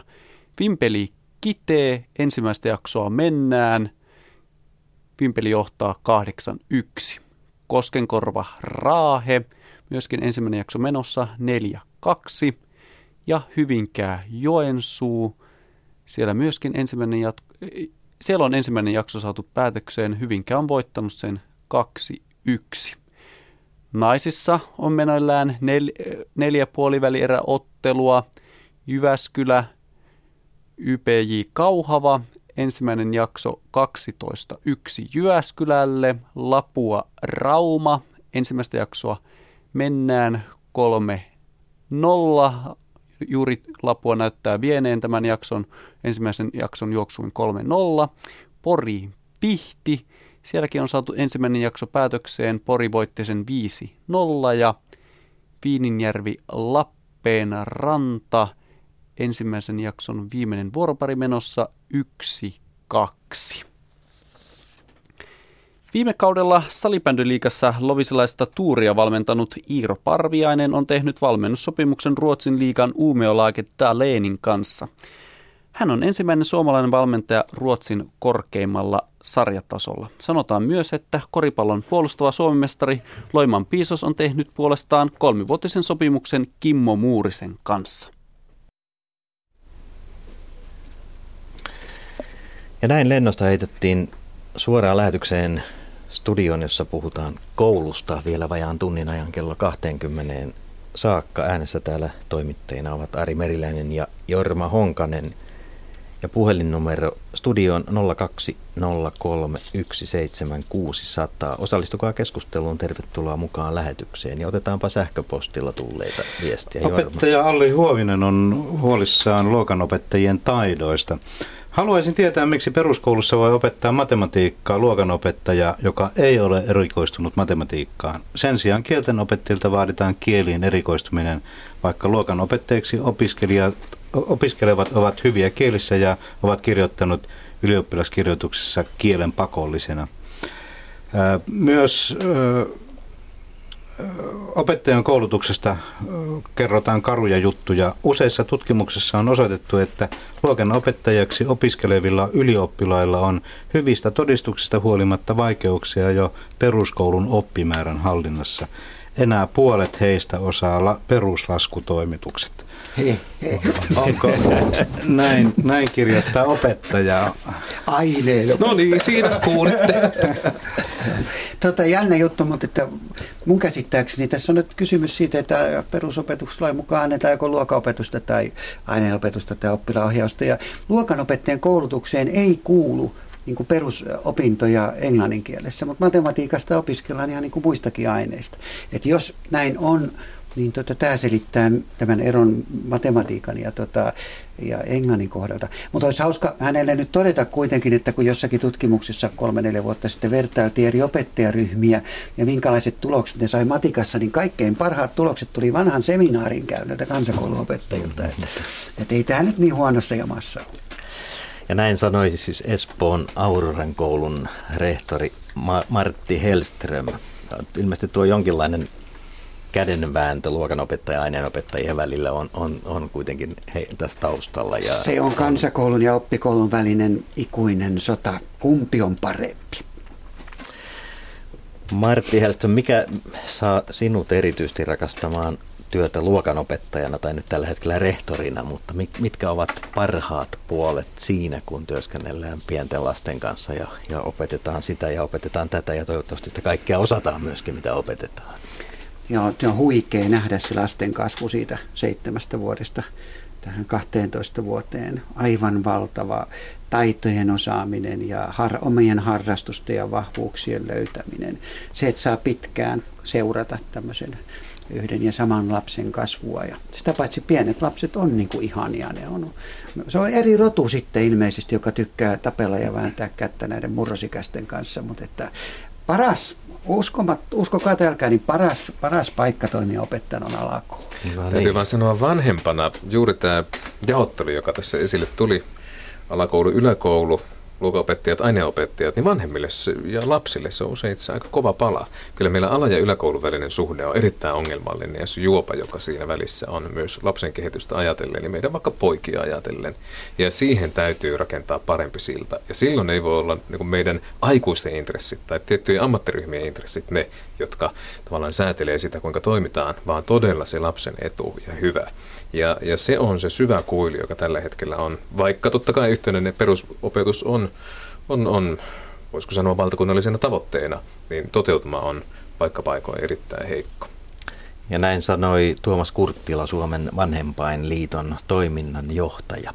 Katsotaanpa jälleen noita sähköpostiviestejä. Teknisen työn opettajalta Tampereelta on kysymys Tapio Kosuselle – Tämä opettaja on huolestunut käsityön tilasta. Onko käsityö, eli tekninen työ ja tekstiilityö, katoava aine uudessa tuntijaossa yläkoulussa? Muihin taito- ja taideaineisiin saatiin lisätunteja, mutta käsityö yläkoulussa putosi kolmesta kahteen tuntiin. Pudottu, pudotettu tunti siirtyi alakoulun puolelle, jota en ymmärrä. Eikö olisi kannattanut satsata yläkoulun käsityöhön myös valinnaisuutta lisäämällä? Koulu näyttää tulevan entistäkin teoreettisemmaksi. Olen kokenut olevani kipinänantaja nuorille tuleville kädentaitajille. Sääliksi käy näitä mopon rassaa ja poikia ja tyttöjä, jotka eivät tunne pärjäävänsä muualla kuin käsitöissä. Kädettömyys lisääntyy, minä ennustan. Mistä käsillä tekijät tulevaisuudessa Suomeen? Näin kysyy teknisen työn opettaja. Ja tähän meille vastaa opetusministerin valtiosihteeri Tapio Kosunen ja sitten meillä onkin puhelu sen jälkeen odottamassa. Käsillä tekeminen ei ole katoamassa yhtään minnekään. Se on päinvastoin on osoitettu, että sillä on, on jopa, jopa tuota ajattelua edistävää myönteistä vaikutusta. Ja, ja tuota, tuossa tunti, tuntiajan osalta tosiaan se kokonaistuntimäärä käsityön osalta ei, ei sunkaan pienene, pienene mihinkään, vaan, vaan ihan niin kuin tässä viestissä, viestissä kuultiin, niin, niin tätä tasotusta on tehty yläasteen ja alaasteen välillä, joka käytännössä se huoli sitten itse asiassa liittyy tähän aikaisemmin esiin tulleeseen aineenopettaja, luokanopettaja järjestelyihin. Mutta että, et tuota, niin kuin tuossa tuntijaossa kokonaisuutena taito- ja taideaineiden osuutta vahvistettiin, niin se tarkoitti sitä, että, että musiikkiin, kuvaamataiteeseen ja, ja liikuntaan tuli, tuli kaikille yhteisiä tunteja lisää, mutta kuten sanottu, niin käsityötä ei siinä heikennetty entuudestaan. Ja meillä pitäisi puhelimessa olla seuraavaksi Pertti Alanen Tampereelta. Tervetuloa kouluiltaan. No ehtoota. Ja minkälaisia ajatuksia mielessäsi pyörii kouluun liittyen? No tämä oli mielenkiintoinen, tämä on mielenkiintoinen keskustelu. Erityisen iloinen mä olin tässä, kun puhuttiin tästä inkluusiosta ja integraatiosta, että tuli selvästi esiin se, että kyseessä on ihan aatteellinen ratkaisu, joka ei perustu oikeastaan, ei perustu mihinkään, siis niin kuin kasvatustieteellisiin tutkimuksiin ja muihin, että siinä on valittu vaan siis erityisopetuksen osalta tai niiden lasten osalta, jotka tarvitsevat erityisopetusta, niin ratkaisussa inkluusio, yhtä hyvin oltaisiin voitu valita aatteellisesti, ideologisesti ekskluusio ja sitten on valittu integraatio, yhtä hyvin olisi voitu valita segregaatio, mutta toinen asia, mikä minua on kiinnostunut tässä peruskoulukeskustelussa ja ennen kaikkea OAJin suhtautumisessa siihen, niin on se, että millä perustellaan näiden luokkakokojen opetusryhmien pienentämistä. Mä oon yrittänyt tutkia ihan järjestelmällisesti niin tuota, sekä kotimaista että ulkomaista kasvatustieteellistä tutkimusta, pedagogista ja didaktista, enkä ole löytänyt yhtään ainutta tieteellisesti, tieteellistä selitystä sille, että millä, mitä voitaisiin perustella tätä opetusryhmien pienentämistä. Eli onko tässäkin nyt kysymys pelkästään siis OAJin ammattiyhdistyspolitiikasta ja sitten tämmöistä aatteellisesta ratkaisusta. Tämä on kaikkein helpoin tapa, millä tavalla sitten voidaan ajatella, että nyt tehdään jotain peruskoulun, peruskoulun hyväksi, kun ne ongelmat on pitkälti peruskoulun omassa rakenteessa, eikä sunkaan luokkakoossa. Eli Pertin kysymys paljolti oli tuossa se, että, että millaisin perustein on haluttu tuoda erityisopetusta vaativia oppilaita? Ei, ei vaan mun kysymykseni on se, että millä tavalla, siis tämä tärkein kysymys on se, että millä että minkälaisiin tutkimuksiin tai siis minkälaiseen, minkälaiset perustelut on sille, että opetusryhmiä tai luokkakokoja pitää pienentää, siis ihan tavallisten lasten, tavallisten koululaisten niin opetuksessa.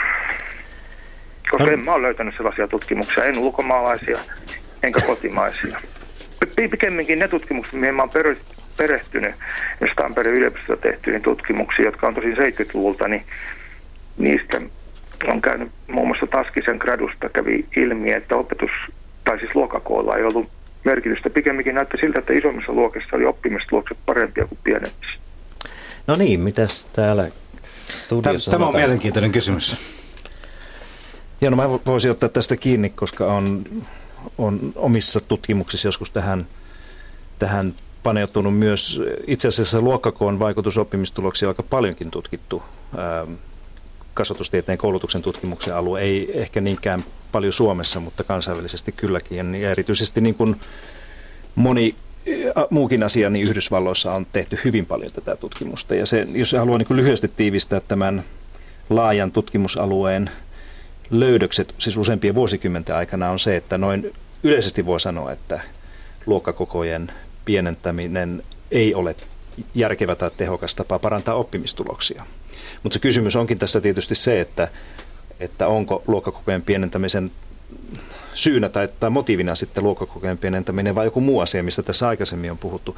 Sen sijaan tässä on mielenkiintoinen kysymys näistä tutkimuksista löytyy niin hyvin selkeästi se, että jos luokkakokoja halutaan pienentää – joka on siis hyvin kallista, niin kuin Tapio tietää, että se on jokaisen oppilaan, yhden oppilaan pienentäminen keskimääräisestä luokkakoosta on hyvin kallis toimenpide, niin, mutta jos sitä kuitenkin halutaan niin kuin harrastaa sen takia, että, että oppimistuloksia halutaan parantaa, niin silloin se luokkakokojen pienentäminen tulisi tehdä niin kuin neljän ensimmäisen koululuokan aikana, eli alaasteen luokissa. Että, että se, jos luokkakokoja pienennetään yläasteella tai lukiossa, niin tutkimus on hyvin, hyvin niin kuin yksimielinen siinä, että näillä luokkakokojen pienentämisellä ei todellakaan sitten ole oppimistuloksiin mitään vaikutusta. Mutta niin kuin se tärkeä, tärkeä johtopäätös, yleinen argumentti, mikä tästä voidaan esittää, on se, että noin yleisesti luokkakokojen pienentäminen ei ole, ei ole niin kuin järkevä tapa jos halutaan oppimistuloksia parantaa. Mutta ehkä Tapio haluaa kommentoida sitä, että mitä muita asioita tässä, tärkeitä asioita tässä voi olla taustalla. Niin, tota, OECDn, OECDn tutkimusinfoon perustuen vois, vois, mä olen ymmärtänyt näin, että, että siis ykkös- ja kakkosluokalla on, on selkeästi havaittu sitten niin kuin, tai selkeämmin vaikutuksia tästä asiasta, että muuten, muuten sitä keskustellaan, mutta todella sitten nämä syyt, syyt ö, ö, ovat varmaankin Puhutaanko työrauhasta enemmän vai? No, puhutaan käytännöllisistä syistä juuri siinä, että, että tuota opettajalle jää enemmän aikaa aikaa paneutua yksittäisten oppilaiden kysymyksiin, jolloin jää enemmän aikaa eriyttämiseen, joka tarkoittaa sitten sitä myöskin, että, että sitä kautta tämä koulutyön edistyminen ja, ja, ja, ja oletuksena itse asiassa myöskin se, että kenties niin kuin oppimisen edistyminen on, on parempaa, koska on aikaa enemmän. Siis, jos mä nyt oikein ymmärsin, niin alaasteen jälkeen tai alakoulun jälkeen, jos tätä, enää, tätä käsitettä enää käytetään, niin näillä luokkakohdalla tai opetusryhmien kohdalla ei ole oppimisen kannalta merkitystä Eli siis sitä ei voida perustella sillä, mutta sit, sitä perustellaan sillä, että se on mukavampaa oppilaiden ja opettajien kanssa, kun on pienemmässä ryhmässä kiva puuhailla. Mutta jos kerran koulun tehtävänä on opettaja, kysymys on kuitenkin rajallisten voimavarojen jakamisesta ja niiden allokoimisesta yhteiskunnan eri rajoille, eli eri alueille. Ei, te, ei, tälläs, ei, ei siis tällaisella tota, perustelulla mun mielestä voida kyllä mennä eteenpäin. Kyllähän koulun tehtävänä on opettaa nimenomaan elämää varten eikä tietenkään koulua varten, mutta, mutta siis eh, en, en mä oikein siis, ei, ei, ei ainakaan, jos mä olisin päättävässä asemassa esimerkiksi mm. Tampereen kaupungissa, niin ei tällainen perustelu mies läpi. Vaan sitten kivempaa puuhailla seitsemän oppilaan kanssa kuin 27 kanssa, mutta tuota, ei, ei se kiva puuhailu ole kyllä koulun tehtävä.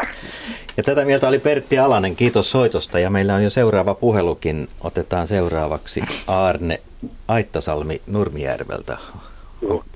Aarre. Aarre, anteeksi, tuossa tuli no, pieni erehdys, mutta koitetaan kestää ja mennään asiaan. Kestää, kestää. Minun tota, ajatukseni liittyvät tähän erityisopetuksen ja oppilaiden integrointiin niin sanottu normaaliopetukseen tai peruskouluopetukseen, mutta onhan erityisluokillakin peruskouluopetus. Äh, mutta nyt oli niin, että sen keskustelun aikana, kun, kun tuota tästä keskusteltiin, niin minä joudun hetkeksi poistumaan radion kuuluvuusalueelta ja en ihan loppuun kuullut teidän ajatuksianne, mutta kun siellä minulla jäi soimaan korviini, korviini että kun erityisoppilaita integroidaan, niin sinne tulee luokkaan tulee lisää avustajia. Mikä on sitten erityisopettajan panos vai mitä, miten te tapahtuu? Siitä onko eri, erityisopettaja ollenkaan kuviossa mukana, joka on saanut koulutuksen tähän erityisopetukseen? No niin, tämä on hyvä kysymys, että riittääkö luokanopettajien tai aineenopettajien pätevyys kohdata näitä monasti vaikeitakin erityisopetusta vaativia oppilaita. Jos, niin. niin. Tässä voisi ottaa vastausta Martti Helströmiltä, joka ainakin alakoulun osalta tietää näitä ongelmia. Auroran koulussa ilmeisesti aika tavalla, tavalla on, on näitä integroituja luokkia Joo, joo kyllä, kyllä tota, niin kuin laki edellyttää. Mutta tota, meillä on esimerkiksi vammaisia lapsia, jos nyt puhutaan koulunkäyntiavusteista, meillä on kehitysvammaisia lapsia integroitu yleisopetuksen luokkaan ja e, voi olla lapsia, joilla ei ole jalkoja, voi olla lapsia, joilla, joilla silmät ei toimi niin kuin Joo. muilla. Että varmaan niin kuin totta kai tä, täytyy ymmärtää, että nämä, ei, ei siinä erityisopettajaa kannata niin kuin pyörätuolia työntämään palkata, mutta totta kai meillä on myös erityisopettajia. Toki on kova pula. Oppimisvaikeuksia. Nimenomaan ja, ja sitten käytösongelmia ja niin edelleen. Että, että mä uskon tällä hetkellä siihen malliin, jota monessa espoolaiskoulussa kokee kokeillaan, että erityisopettaja ja luokanopettaja toimii parina. Et silloin meillä voi olla pieni erityisluokka ja sitten meillä on isompi yleisopetuksen luokka Joo. ja nämä toimii, toimii yhdessä ja silloin voidaan vaihdellakin myös näitä ryhmiä. Mutta avustajilla on vähän ihan selkeä oma, oma tehtävänsä. Avustaja ei, ei korvaa erityisopettajaa, vaan, vaan, vaan vähän todellakin auttaa oppilasta. Joo, aivan kyllä. Ja sinä, että Martti, koe, että tässä erityistä sirkusta olisi siellä luokassa, joka haittaisi? No, on tietysti monella opettajalla opeteltavaa siihen, että osaa toimia tiiminä, kun on aina aikaisemmin saanut yksin siellä taulun edessä olla, mutta kyllä meidän kokemukset on kauttaaltaan myönteisiä, että kun sitä sokista selvitään, että joku toinen aikuinen kattelee, mitä siellä teet, tai kun sä huomaat, että ei se oikeasti kattele, mitä sinä teet, vaan se auttaa niitä lapsia, niin se yhteistyö toimii, se, se voi toimia niin kuin tosi upeasti. Joo. No tuota, minun kokemusta kokouspiiriin on se, että tästä integrointia muinoin jo sovellettiin ja oli tiettyjä erityisluokan oppilaita, jotka eivät suostuneet liittymään, tulemaan tähän integroituun ryhmään. Ja siellä oli osittain sillä tavalla niitä tapauksia. Nämä nyt on ehkä semmoisia yksityistapauksia, että emme kovin paljon yleistä, mutta varmaan näitä tapauksia on useampiakin, että, että tuota, siellä oli luokanopettaja, johon, joka oli, ei, nämä erityisoppilaat eivät suostuneet, erityisoppilaat eivät suostuneet menemään heidän tunnistaan. Hmm. Ei, millään ei. Mutta siinä oli sitten jotakin tämmöisiä käsittelyongelmia tai miten nyt sanoisi näitä, että he, he kokivat tällä tavalla, koska näitä erityisoppilaitahan on todella monenlaisia. On hitaasti kehittyneitä ja tuota, on lukihäiriöisiäkin ja sitten on tuota, CP-vammaiset, on oma luokkansa ja, ja niin edelleen, mutta se aikaisemmin kävi sitten ilmi monia muita. Se on erittäin kirjava, pieni osa-alue. Kysytäänpä lyhyesti vastausta vielä tähän. Kiitoksia kysymyksestä Tapio Kosunen. Miten, miten sinä näet, riittääkö meillä opettajien kompetenssi tämmöisiin, tällaisiin erikoistapauksiin, erikoisoppilaiden opettamiseen? Tuleeko tästä konflikteja? Onko mahdollisesti nähtävissä se, että, että se osaaminen ei riitä, riitä tässä integroidussa luokassa, opettajan osaaminen? No käytännössä se tarkoittaa myöskin sitä, sitä että, että me on tämä ongelma havaittu. Eli että, että kyllä varmasti on tilanteita, jossa, jossa opettaja kokee itsensä voimattomaksi, mutta jossa sitten asiantuntevaa apua koulun sisällä tai, tai koulun sisällä on saatavissa. Että se, miten se meillä on ajattelun heijastunut on se, että, että kun ajattelee opettajan koulutuksen kehittämistä, niin kyllä tämä niin kuin erityistä tukea vaativien oppilaiden siihen liittyvän tiedon ja osaamisen lisääminen on ollut, ollut tärkeällä sijalla. Ja meillä on seuraava soittaja myöskin jo langalla. Kari Kouhia Turusta, tervetuloa kouluiltaan. Kiitoksia ja hyvää iltaa. Iltaa. Ja minkälaisia ajatuksia? No, mulla on hyvin pitkä kokemus, 30 vuotta hyvin erilaista ylä, yläkoulusta lukion kautta ammattikorkeakouluun olen myös toiminut tarkkailuluokan opettajana ja totesin nyt tämän niin kuin semmoisena perusongelmana, mikä tässä tällä hetkellä on koulu, koulukuvioissa, on, on tuo motivaatio. Eli mikä on niin kuin opiskelijan ja oppilaan motivaatio toimia siinä ja tehdä sitä oppimis, oppimista. Ja, ja tota, sitä kautta mä sanoisin, että sitä voidaan tietysti parantaa esimerkiksi teknisin välinein ja, ja erilaisin opetusmenetelmin, mutta tota, tämä voimakas yhteiskunnan muutos on, on tässä mun mielestä se suurin moottori ja, ja se on hyvin, hyvin perustavaa laatua oleva, oleva niin kuin ongelma ja se ei ole mun nähdäkseni mitenkään erityisen helposti ratkaistavissa. Ja esimerkiksi nyt matematiikan puolella mä näen, että että taso jatkuvasti tasaisesti laskee ja, ja PISA-tulokset, tässä ollaan vähän tietyssä mielessä kuin Nokia tuossa 90-luvun lopulla, eli ollaan suuria ja mahtavia tietyllä tavalla, mutta mut, mut mun mielestä edessä olevat ongelmat on, on tosi mittavia, siis ihan noin positiivisessa mielessä. Eli motivaatiolla, täsmennäpä hiukan, Kari, no, mitä no, tarkoitat? No sitä mä tarkoitan, että, että jos ajatellaan, että, että vaikka nyt matikka nyt on mulle helppo, no monet muutkin tämän tyyppiset aineet, mutta mut, mut se, että et niin kun, haluaako opiskelija opetella niitä asioita, haluatko tehdä työtä sen eteen, että se oppisi oppis ne jutut, niin tota, se mun mielestä on se asia, että mun mielestä sitä motivaatioa ja semmoista raakaa, sanotaanko nyt raan työn teon halua, niin sit, si, sitä on yhä vähemmän ja vähemmän. Ja pakottamalla ei tahdo tulosta myöskään syntyä. No, tämän päivän yhteiskunta ihan oikein, ei, ei sinänsä, ei mun mielestä se puhdas pakko nyt mikään hyvä, on se tietysti tietysti mielessä hyvä opettaja, mutta, tota, mutta, mutta ei tällä hetkellä kuulu keinovalikoimaan, enkä mä sitä kaipaa sinänsä. Hmm. Eli koulutuksen oppimisen arvostus, onko siinä kriisiä? Mitä mieltä täällä ollaan? Tuomas Kurttila vähän nyökkäilee tuossa. No kyllä Karin puheessa on, on ilman muuta pohtimisen paikkaa, myös erityisesti kodeille ja vanhemmille, niille lähtökohdille, jotka, jotka lapsella on, ja siihen kannustukseen, joka kodista myös tulee, ja vanhemmilta, oppimiseen, koulussa käyntiin, läksyjen tekemiseen, kaikkeen tähän.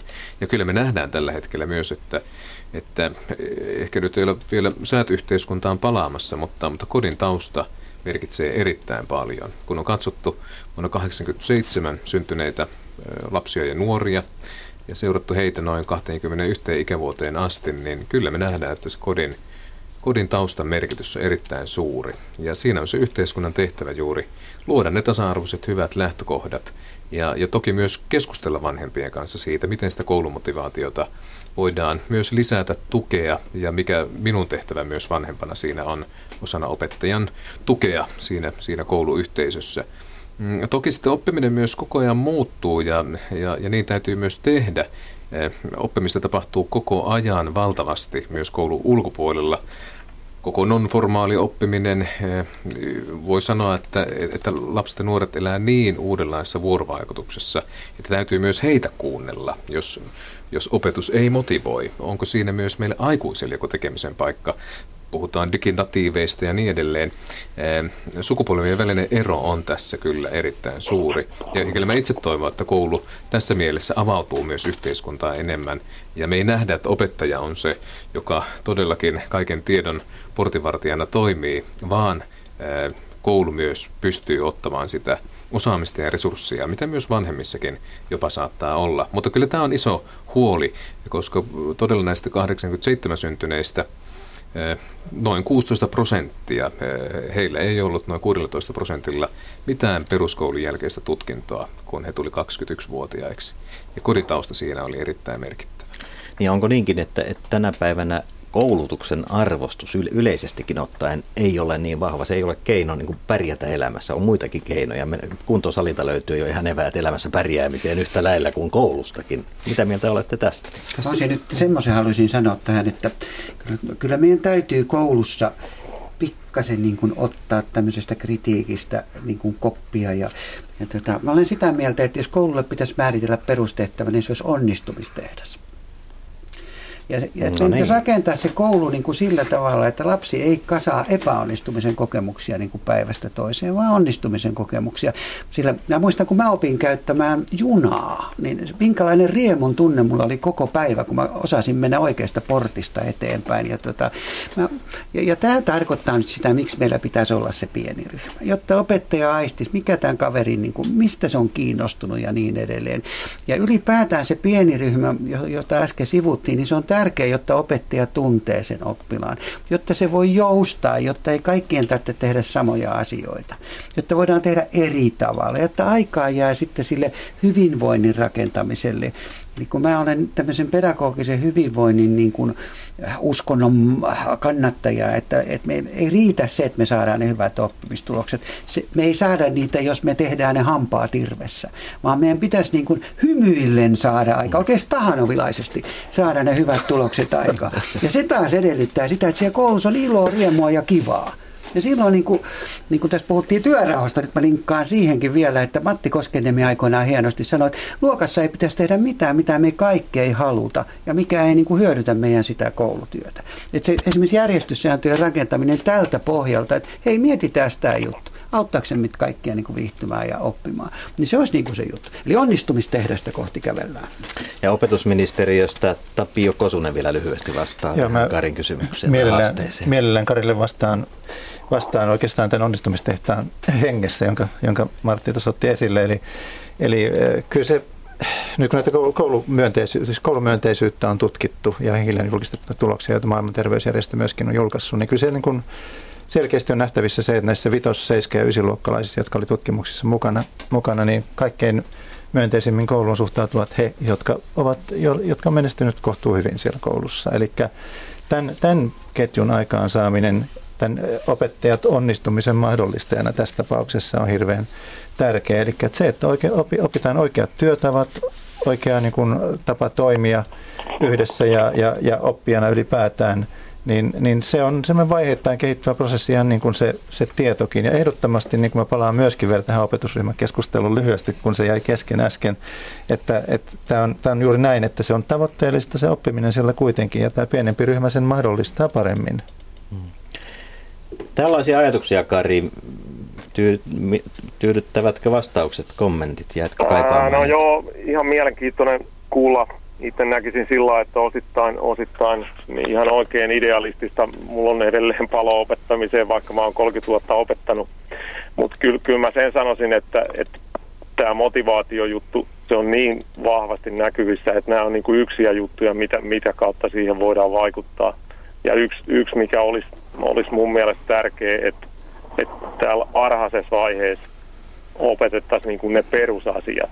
Että jos nyt matikasta vaikka puhutaan sitä, että mä sanon tulo, no jos ei ammattikorkeakouluopiskelija tiedä mikä on tulo, niin ei se pysty laskemaan sitä. Että, että se tietty, tiettyjen perusjuttujen, siis ihan kasvatus, myös käyttäytymissääntöjen opettelu, niin se on, se on osa tätä peliä. Näin, kiitoksia Kari Kouhia Turusta ja, ja täällä on viestejä Joo, tämä kuuntelijoita kiinnostaa tämä, tai, tai keskusteluttaa tämä paljon puhuttu asia, että pitäisikö koulun antaa tietoa vai tiedonhankintataitoja. Erkkaupe kirjoittaa, että peruskoulu pitäisi panna remonttiin. Tänä informaatiotulvan aikakautena korostuu yksilöllinen tiedon käsittely on luotava eri oppimistyylien mukaiset opetusryhmät yksilöllisten vahvuuksien mukaan. Tiedolla on merkitys, jos sillä on mielekäs persoonallinen käsittely. Nuorille nykyään tuputetaan tietoa ilman käyttöyhteyttä, näin kirjoittaa Erkka Opea. Ja ennen kuin mennään tähän syvemmin, otetaan seuraava puhelu, mutta pidetään mielessä tuo aika haastava väite. Meillä on Ahti Feliin Hämeenlinnasta langalla, eikö näin? Tervetuloa mukaan Ahti. Ja mitä ajatuksia? Nyt kuuluu ja laitatko radiota hieman pienemmälle siellä? Tuntuu olevan pientä kaikua. Joo. Tapahtuu heti. No niin, no niin. parani tilanne kunnossa. Mitä ajatuksia? Kuulen, mulla oli se, semmoinen ajatus, että kun tästä koulukiusaamisesta on puhuttu, Mm-hmm. Niin, niin, tuota, no, niin eh, sanotaan niin kuin Englanti, Englannissa, Yhdysvalloissa ja sitten kun mennään tuonne Japaniin ja kaikkiin muuta, niin eh, siellä on ollut kautta aikojen semmoinen, semmoinen eh, hommeli, että kaikilla oppilailla on koulupuku. Aivan. Eli, eli he pukevat samankaltaisesti. Ja, ja tota, no niin, täällä Suo, hu, Suomessa pääsee, pääsee joku, joku brassaamaan jo, jollain farkuillaan tai liiveillään tai jotain muuta välkkärillä. Mä oon vähän parempi kuin sä. Aivan. Ja niin poispäin. Että tämän, tässä tulee semmoista eriarvoisuutta. Että eikö, eikö, eikö olisi parempi, parempi niin kuin saada täällä Suomessakin vaikka sinivalkoinen puku Suomi-verkkari. Niin. Kiitoksia Ahti soitosta. Pasi Salberi on tutkinut suomalaista koulua sen tasa-arvon näkökulmasta ja se on kai jonkinlainen vienti, olisi niin kuin vientituotekin, että suomalainen koulu on tasa-arvoinen, eikö niin? Kyllä näin on, että siitä se lähtee. Tämä tasa-arvo on tietysti hyvin monimutkainen asia, että sitä usein meillä vähän väärinkin ymmärretään ajatella, että tasa-arvo tarkoittaa sitä, että kaikista tehdään samanlaisia ja kukaan ei saa olla toista parempi tai huonompi tai erilaisempi. Mutta tähän, tämä on ihan itse asiassa mielenkiintoinen kysymys tämä koulu, kouluuniformu-asia ja on toki niin, että ulkomailta löytyy kouluja, joissa näin, näin pukeudutaan, mutta Yhdysvalloissa ja Englannissa suurin osa kouluista on samanlaisia kuin Suomessa, että siellä on samanlainen uniformu, farkut ja teepaita, mm. tai jokainen saa pukeutua omalla tavallaan. Kyllä mä ainakin niin kuin Suomessa tämän ymmärrän kyllä toki Ahtin, Ahtin pointin tässä, mutta näkisin, että kyllä meillä tämä Suomessa toisaalta tämä tasa-arvoisuus yhdistettynä tämmöiseen persoonallisuuteen tai individualismiin on kyllä se hieno, hieno asia, että meillä jokainen saa näyttää juuri siltä, kun haluaa ja tavallaan tuoda sitä omaa identiteettiä, joka Suomessa on ehkä sitten semmoinen heikko kohtana on henkisellä puolella, niin sitten sillä, sillä tavalla, millä, millä näyttää. Mutta tämä tasa-arvokysymys on todellakin semmoinen, joka itse toivoisin, että siitä puhuttaisiin ehkä enemmän kuin mitä meillä on nyt puhuttu, että mitä se oikeasti niin kuin tarkoittaa ja mi- mitä se, se peruskoulun yhteydessä sitten meinaa. Englanninkielessä on tälle sanalle ehkä parempi termi equity, joka itse asiassa kääntyy hyvin oikeudenmukaisuudeksi ja, ja siinä mielessä itse olen usein puhunut suomalaisesta koulujärjestelmästä juuri oikeudenmukaisuutena eikä niinkään ehkä sitten tasa-arvoisena joka, tai tasa-arvon käsitteellä, joka sitten monesti johtaa väärinlaisiin tulkintoihin. Se oikeudenmukaisuus juuri tarkoittaa sitä, että koulu, lasten vanhempien kotitausta ei määrittelisi sitä koulumenestystä tai, tai vaatetusta tai mikään muu, vaan se on nimenomaan se koulun vaikutus, joka siinä tekee sen suurimman asian sitten. Ja tuossa Pasin puheessa välähti kiinnostava kysymys eh, individualismista, johon varmaan palataan myöhemmin, mutta otetaan Kai Raikunen Raumalta mukaan lähetykseen ja tervetuloa. Ja mitä ajatuksia tämä ilta tai suomalainen koulu on herättänyt? No joo, hyvää iltaa. Tämä Rauman hienosta ehtosta ja täällä on tuota, aitaa maalattu ja kuunnettu tätä hienoa hieno ohjelmaa ja itse kun opettajan ja vaimonikin, niin mulla on, ei mulla ole oikeastaan mitään kysymyksiä, mutta mulla on vähän tämmöisiä kommentteja aika mm. monenkin asia, mitä tänään on tullut, tullut jutuksi ja jos mä lähtisin tuosta ammatillisesta opetuksesta, mitä niin kuin ette edellyttää, että se aika usein kaikissa tämmöisissä keskustelussa niin kuin unohdetaan. Ja siellä nimenomaan tämmöinen niin kuin, varsinkin ryhmäkoko on ihan, ihan niin kuin mieletön juttu, koska tuota noin, siellä on työsulukysymykset ja työsulu tuntuu koko ajan Suomessa vaan niin kuin kasvava niin kuin kaikki tämmöinen ympäristöystävällisyyskin. Että jos siellä on joku 16 opiskelija jonkun sorvin tai jonkun muun varan, niin eihän siellä, tai sahan tai muun varan, niin eihän sitä kukaan valvo. Että siellä se on erittäin tärkeä. Ja kuitenkin, kun katsoo nykyisen hallituksen rahamäärä, mitä se antaa niin kuin tälle puolelle, niin sehän vähenee koko ajan. Eli koko ajan tulee paineita niin kuin ryhmäkokoja siellä kasvattaa. Ja, ja onhan se selvä, että nykyinen oppilaisaines, kun on levoton yläasteella, ala-asteella, niin en mä ymmärrä, millainen tutkimus semmoinen voi olla, että ei se mukaan oppimistuloksessa vaikuta, jos sä joudut niin kuin koko ajan niin kuin hiljentämään porukkaa. 45 tunnin oppitunnista 30 minuuttia menee siihen, että sä sanot, että olkaa hiljaa, tai 20 minuuttia, ja sä loput vaan niin kuin opetat, niin kyllä aika ihmeellisiä tutkimuksia on olemassa.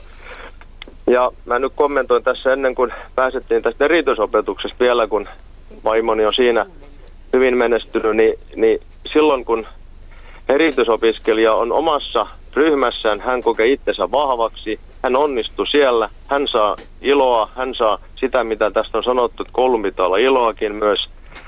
Jopa mun vaimolleni on sanottu tällä tavalla, että perheen koko elämä on parantunut, kun opi, ope, opiskelija tulee kotiin, se on onnellinen, hän kokee onnistuvansa.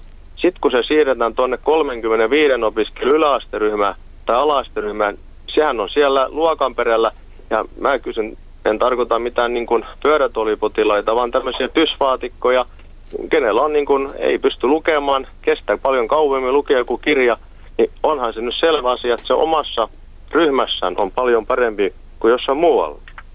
Ja tämmöisiä, tämmöisiä. Sitten tämä Hellström sieltä Helsingistä, kun hän sanoi näitä, että, niin, näitä, että kun löytyy kaiken näköisiä avustajia, niin millä niitä nyt löytyy, kun koko ajan – rahaa viedään pois kunnilta ja tästä, niin se on semmoista utopia. Kyllähän jokainen tietää, että hienohan se on, jos olisi opettaja hyllyssä niin kuin menettä vaan sinne tehdä mitä tahdotaan.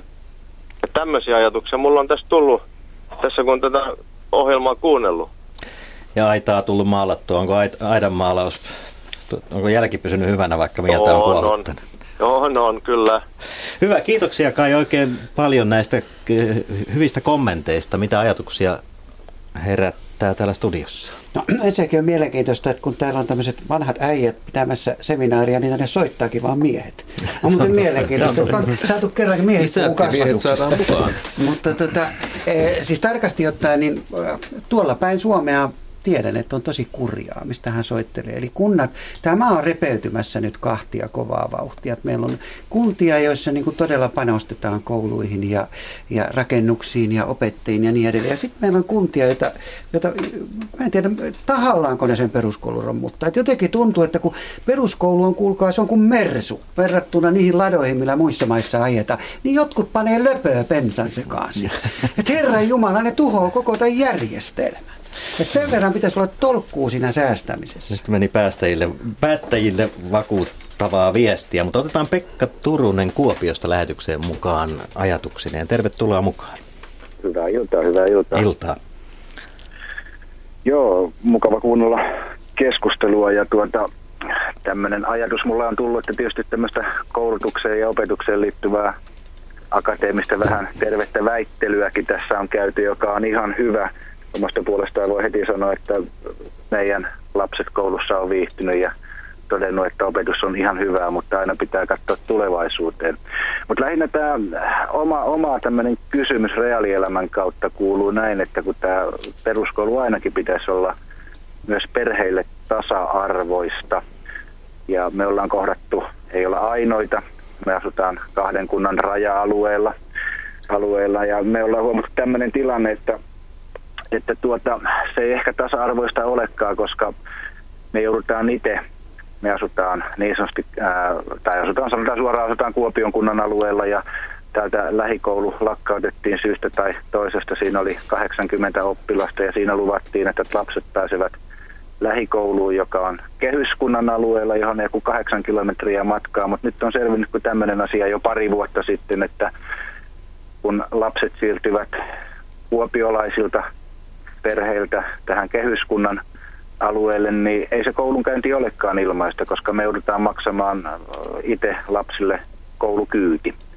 Eli onko tämä ihan normaali tilanne, että kunnille, kunnilla ei riitä nämä valtionosuukset toisen kunnan oppilaalle, vaikka se matka on täysin sama ja ne tulevat omalla kyydillä siihen kuljetuspaikkaan, vaan perheet maksavat itse sitten sen kyyti.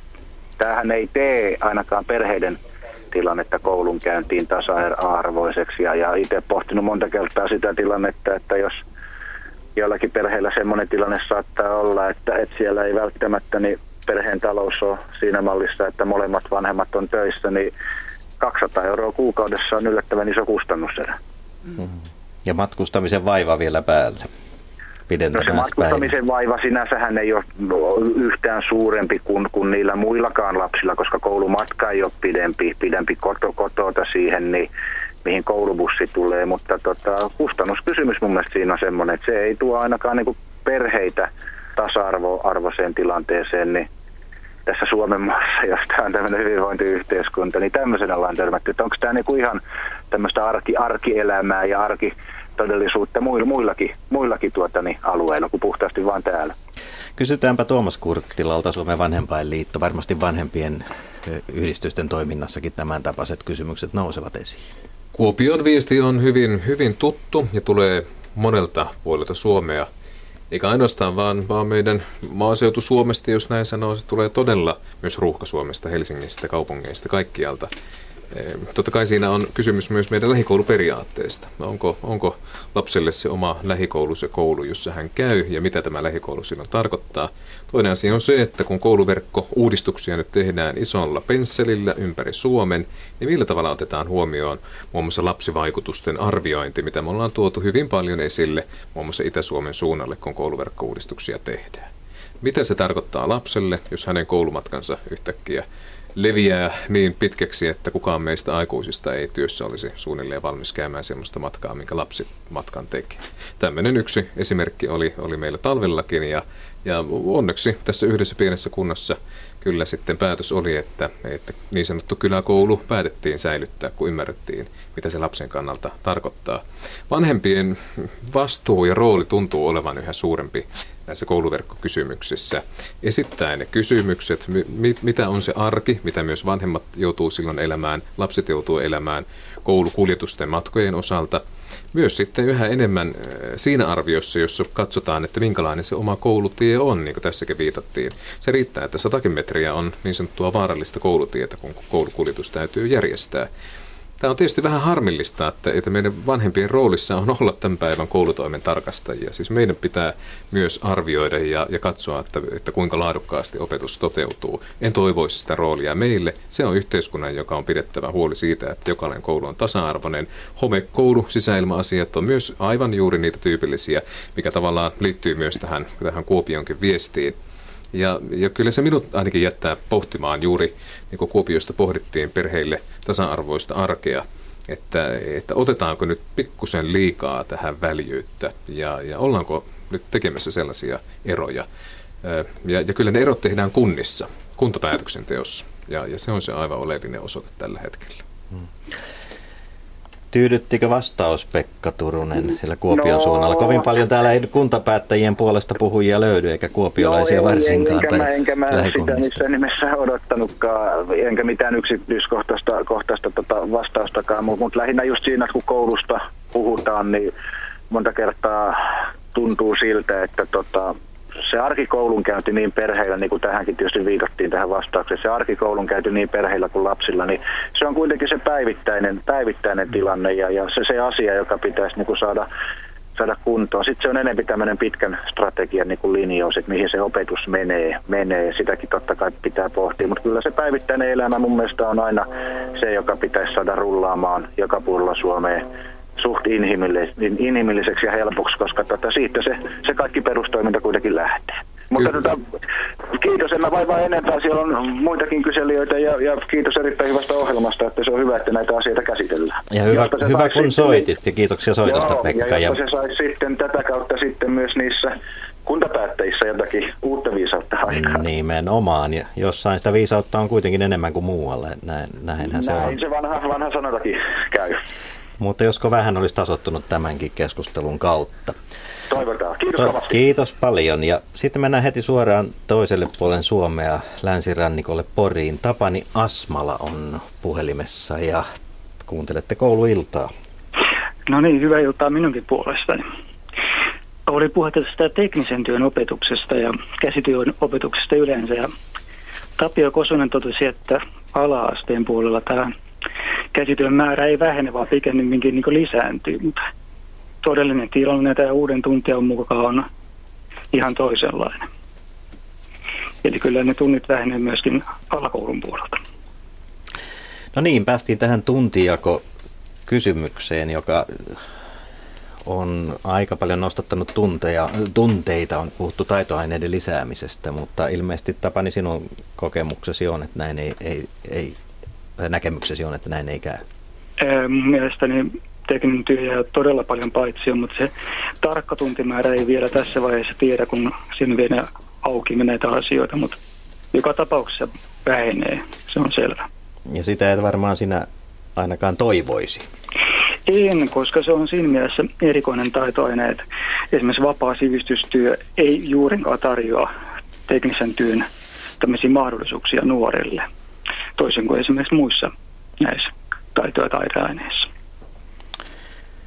Tämä oli hyvä avaus ja meillä on kymmenisen minuuttia aikaa. Luulen, että näistä kysymyksistä tulemme vielä puhumaan tässä. Kiitoksia kovasti mielipiteestä Tapani ja kuunnellaanpa, kuunnellaanpa Tapio Kosusen kommenttia. Niin Tapani Osmalalla haluan sen verran, sen verran korjata tuossa kuitenkin, että ei se kokonaistuntimäärä ei todellakaan vähene sen käsityön osalta. Ja, ja kun ne on tällaisia minimituntimääriä, mitä, mitä valtioneuvoston päätöksessä tuntiausta on tehty, niin siellä on myöskin sitten taito- ja taideaineissa valinnaisia tunteja olemassa vielä, joita voi, voi hyvin sitten hyödyntää, plus nämä yleiset valinnaiset tunnit tuon, tuon käytännön, käytännön ö, tuntimäärän määrittelyssä siellä, kun koulutuksen järjestäjä niitä pohtii. No niin, mennään eteenpäin. Jatketaan tästä samasta teemasta. Mitä mieltä studiossa ollaan, ollaan näistä linjauksista, joita tuo tuntijakouudistus tulee tarkoittamaan? Mihin suuntaan Suomen koulu on menossa ja onko se menossa siihen suuntaan, mihin sen pitäisi mennä? Onko nyt astuttu tärkeitä askeleita, kun tätä tuntijakoa on uudistettu ja kehitetty ja mitä vielä jäi tekemättä? San, Pasi Salveri voisi aloittaa. Tähän mun roolina ehkä katsoa näitä asioita niin kuin kansainvälistä vinkkelistä, niin äh, kyllä siis maailmallehan tämä Suomen peruskoulu nyt näkyy semmoisena, että meillä on ollut fantastisen hyvät oppimistulokset, jotka nyt viimeisessä edellisessä PISA-tutkimuksessa on hiukan niin kuin notkahtanut alaspäin matematiikassa, luonnontieteessä ja äidinkielessä myös. Ja kyllä täytyy sanoa, että varmasti maailma olisi niin kuin odottanut Suomelta reaktiota. Jos nyt tästä tuntiosta puhutaan, tämä opetussuunnitelmauudistuksesta, niin nimenomaan sellaista ratkaisua, jossa – jossa niin kuin lisätään näiden oppiaineiden opetusta erityisesti. Ihan niin kuin kaikkialla muualla olisi toimittu juuri, juuri tällä tavalla, mutta mitä pieni Suomi tekee, niin tekee juuri päinvastoin, niin kuin yleensä kaikissa muissakin asioissa, eli, eli lisää taito- ja taideaineiden painotusta ja yhteiskunnallisia aineita ja, ja tietysti nähtäväksi jää, että minkä kustannuksella näistä tehdään. Ja tähän kysymykseen, että onko tämä niin oikea, onko tämä niin hyvä suunta, niin minusta tämä on niin mielenkiintoinen ratkaisu se, että me nimenomaan korostetaan tätä taidoja, taitoja tai taidepuolta ja tavallaan tämmöistä ei-akateemista puolta. Ja, ja se voi, voi olla, että se itse asiassa on pitkässä juoksussa tämä hyvä ratkaisu. Mutta mä haluan tästä tuntijako-instrumentista sanoa noin niin kuin taas kansainvälisestä näkökulmasta, että tämä on aika poikkeuksellinen tapa ajatella koulutuksen kehittämistä nimenomaan sen määrällisen opetusmäärän kautta, että tämmöistä keskustelua hyvin harvassa paikassa käydään silloin, kun koulutuksen uudistamista tai kehittämistä tarkastellaan, niin puhuttaisiin siitä, että kuinka monta tuntia opetetaan mitäkin ainetta ja että se ehkä se yleisempi keskustelu olisi nimenomaan sitä, että miten määritellään opetus ja mitä koulussa niin kuin pitäisi, tulisi niin kuin oppia ja mikä se koulun tehtävä sitten on. Ja ne ratkaisut voi olla hyvin toisen tyyppisiä. Mutta että kyllä tämä niin kuin mielenkiintoinen tilanne tietysti on aika rohkea ratkaisu. Niin kuin Suomi on yleensäkin koulutuksen kehittämistä tehnyt rohkeita ratkaisuja, mutta nähtäväksi varmaan jää, että miten tämä käytännössä sitten toteutuu. Ehkä noin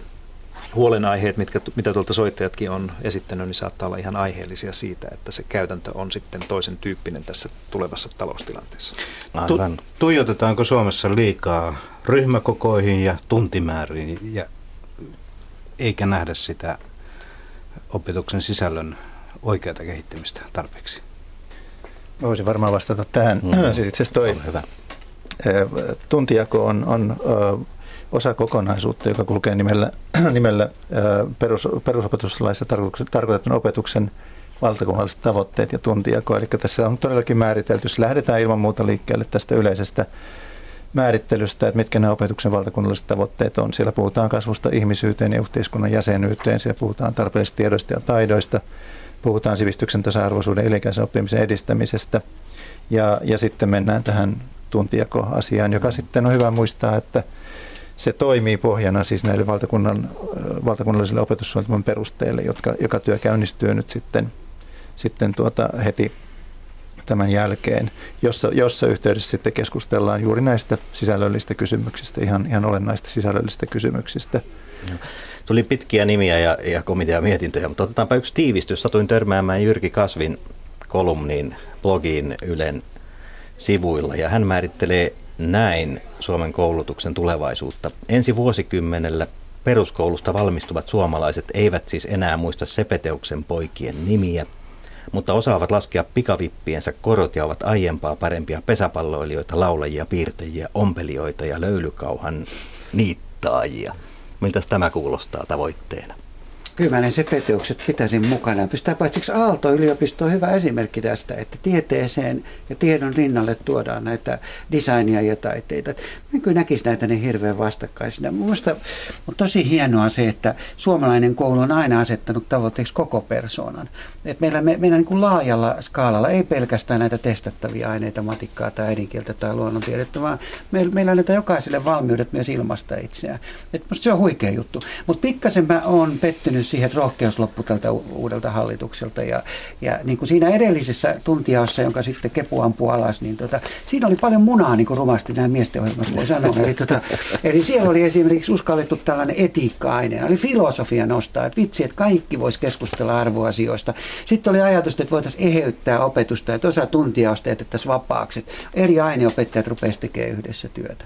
Niin tota, mm, pikkasen tämä on vaisu, mutta kyllä tästä innostuttaa. Niin, mutta kyllä mä luulen, että tässä kuitenkin on myös aikamme kuva. Että kyllähän tämä tehdään nyt todellakin kuntatalouden puristuksissa ja raameissa, ja, ja se on myös se todellisuus, joka täytyy myöntää. Toki myös nähdä, että kuntien väliset erot on hyvin suuria, kun lähdetään siihen käytännön toteutukseen nyt tällä hetkellä, kun katsotaan sitä tuntimäärää, jonka lapsi saa perusopetuksen ajalta. Mutta kyllä mä ehkä silti näkisin, että, että ehkä, ehkä sitten me liikaakin tuijotetaan itse tuntijakoon ihan aidosti, kun me katsotaan oppimistuloksia, mikä siellä taustalla on lasten ja nuorten hyvinvointia, myös opettajien jaksamista hyvinvointia, rehtorien mahdollisuutta tehdä työtä, aamu- ja iltapäiväkerho, toimintaa, APIP-kerhot, kaikki tämä Koulu on paljon enemmän kuin me pystytään tuntijaosta lukemaan. Suunnittelu on järkevää juuri näin, että meillä on valtakunnan lähtökohdat, tavoitteet, mutta paikallinen toteutus ja toisaalta myös se opettajan vapaus. Ne on ne isot periaatteet ja sen sisällä on kyllä liikkumatilaa paljon. Tällä hetkellä ehkä se kysymys on, onko sitä piirun verran liikaa, jos kuntien välillä niin suuret tuntierot tällä hetkellä on. Mm. Lähetysaikaa ei kovin paljon ole jäljellä, mutta lisätään hieman vettä myllyä ja mennään blogimaailmaan edelleen. Ja tämä löytyy nyt sitten Pasi Salberin blogista. Liian moni nuori suorittaa koulunsa onnistuneesti loppuun ilman, että koskaan löytää omat vahvuutensa ja lahjakkuutensa. Tämä on, tämä on tärkeä kysymys, johon aikaisemmin viittasin, kyllä, kyllä, yksilöllinen sitä, joo, opetus. Tämä liittyy itse asiassa tuohon Martin komean termiin onnistumistehtaasta, että jos tätä ajattelua jatkaisi pidemmälle, niin mun omissa visioissa niin tulevaisuuden koulu Suomessa erityisesti olisi, olisi nimenomaan semmoinen, joka auttaisi entistä useamman niin löytämään oman itsensä ja omat vahvuutensa. Ja mä luulen, että jossakin ehkä näissä Ylen kouluilta keskusteluissa tulevaisuudessa joudutaan varmaan kysymään sitäkin kysymystä, että tuleeko peruskoulussa tai koulu, koulussa yleensä enää pyrkiä opettamaan kaikille kaikkia. Peruskouluhan rakennettiin semmoisen oletuksen varaan, että kaikki, kaikki pystyy oppimaan kaikkea, mutta tämä jatkokysymys on nyt se, että tarvitaanko enää. Voidaan, pitäisikö ajatella toisella tavalla ja, ja pyrkiä nimenomaan auttaa jokaista löytämään se oma vahvuus ja onnistuminen. Ja tämän onnistumistehtaan vahvat työntekijät tai jopa johtoporrasta yhdessä opettajien kanssa ovat myös vanhemmat, jotta niitä onnistumisia voidaan tukea myös kodeista, jotta niitä voidaan nähdä myös kodeissa. Ja sen takia on hirveän kuvaavaa, että tässä meidän koululaistutkimuksessa itse asiassa lapsilta kysytään 5-7-9-luokkalaisilta, että ovatko vanhemmat tukeneet sinua koulussa menestymisessä. Ja puhutaan menestymisestä, ei onnistumisesta. Siinä on valtava ero. Ja lyhyesti sieltä löytyy vielä kommentti Ö, sähköpostista. Jorma, on hyvä. Marja-Leena Tuurna on vähän samoilla linjoilla. Kaikki vanhemmat pitäisi saada mukaan kodin ja koulun yhteistyöhön. Kysymykseni kuuluu, kuinka se tapahtuu. Ja tässä lopuksi Marja-Leena Tuurna heittää oman kokemuksensa. Eläkkeellä oleva lukion rehtori heittää oman kokemuksensa koululaisista – Alakoululaiset ovat ihania, yläkoululaiset liikuttavia, kapinoivia murkkuja. Lukiolaisten aikuistumista on upea seurata ja tukea. No niin, tässä oli, oli komeita loppukaneettejakin. Tapio Kosunen vielä piti hieman sormea pystyssä tuohon edelliseen kysymykseen. Kyllä, tähän, tähän onnistumistehdasajatteluun liittyen vielä on tärkeää se, että meillä on, meillä on jokaisella vanhemmalla mahdollisuus, mahdollisuus luottaa siihen, että, että se lähikoulu on laadukas ja, ja tarjoaa ne onnistumisen mahdollisuudet hänen, hänen lapsellensa. Nimenomaan lähikoulun, jokainen lähikoulu, jokainen koulu on laadukas.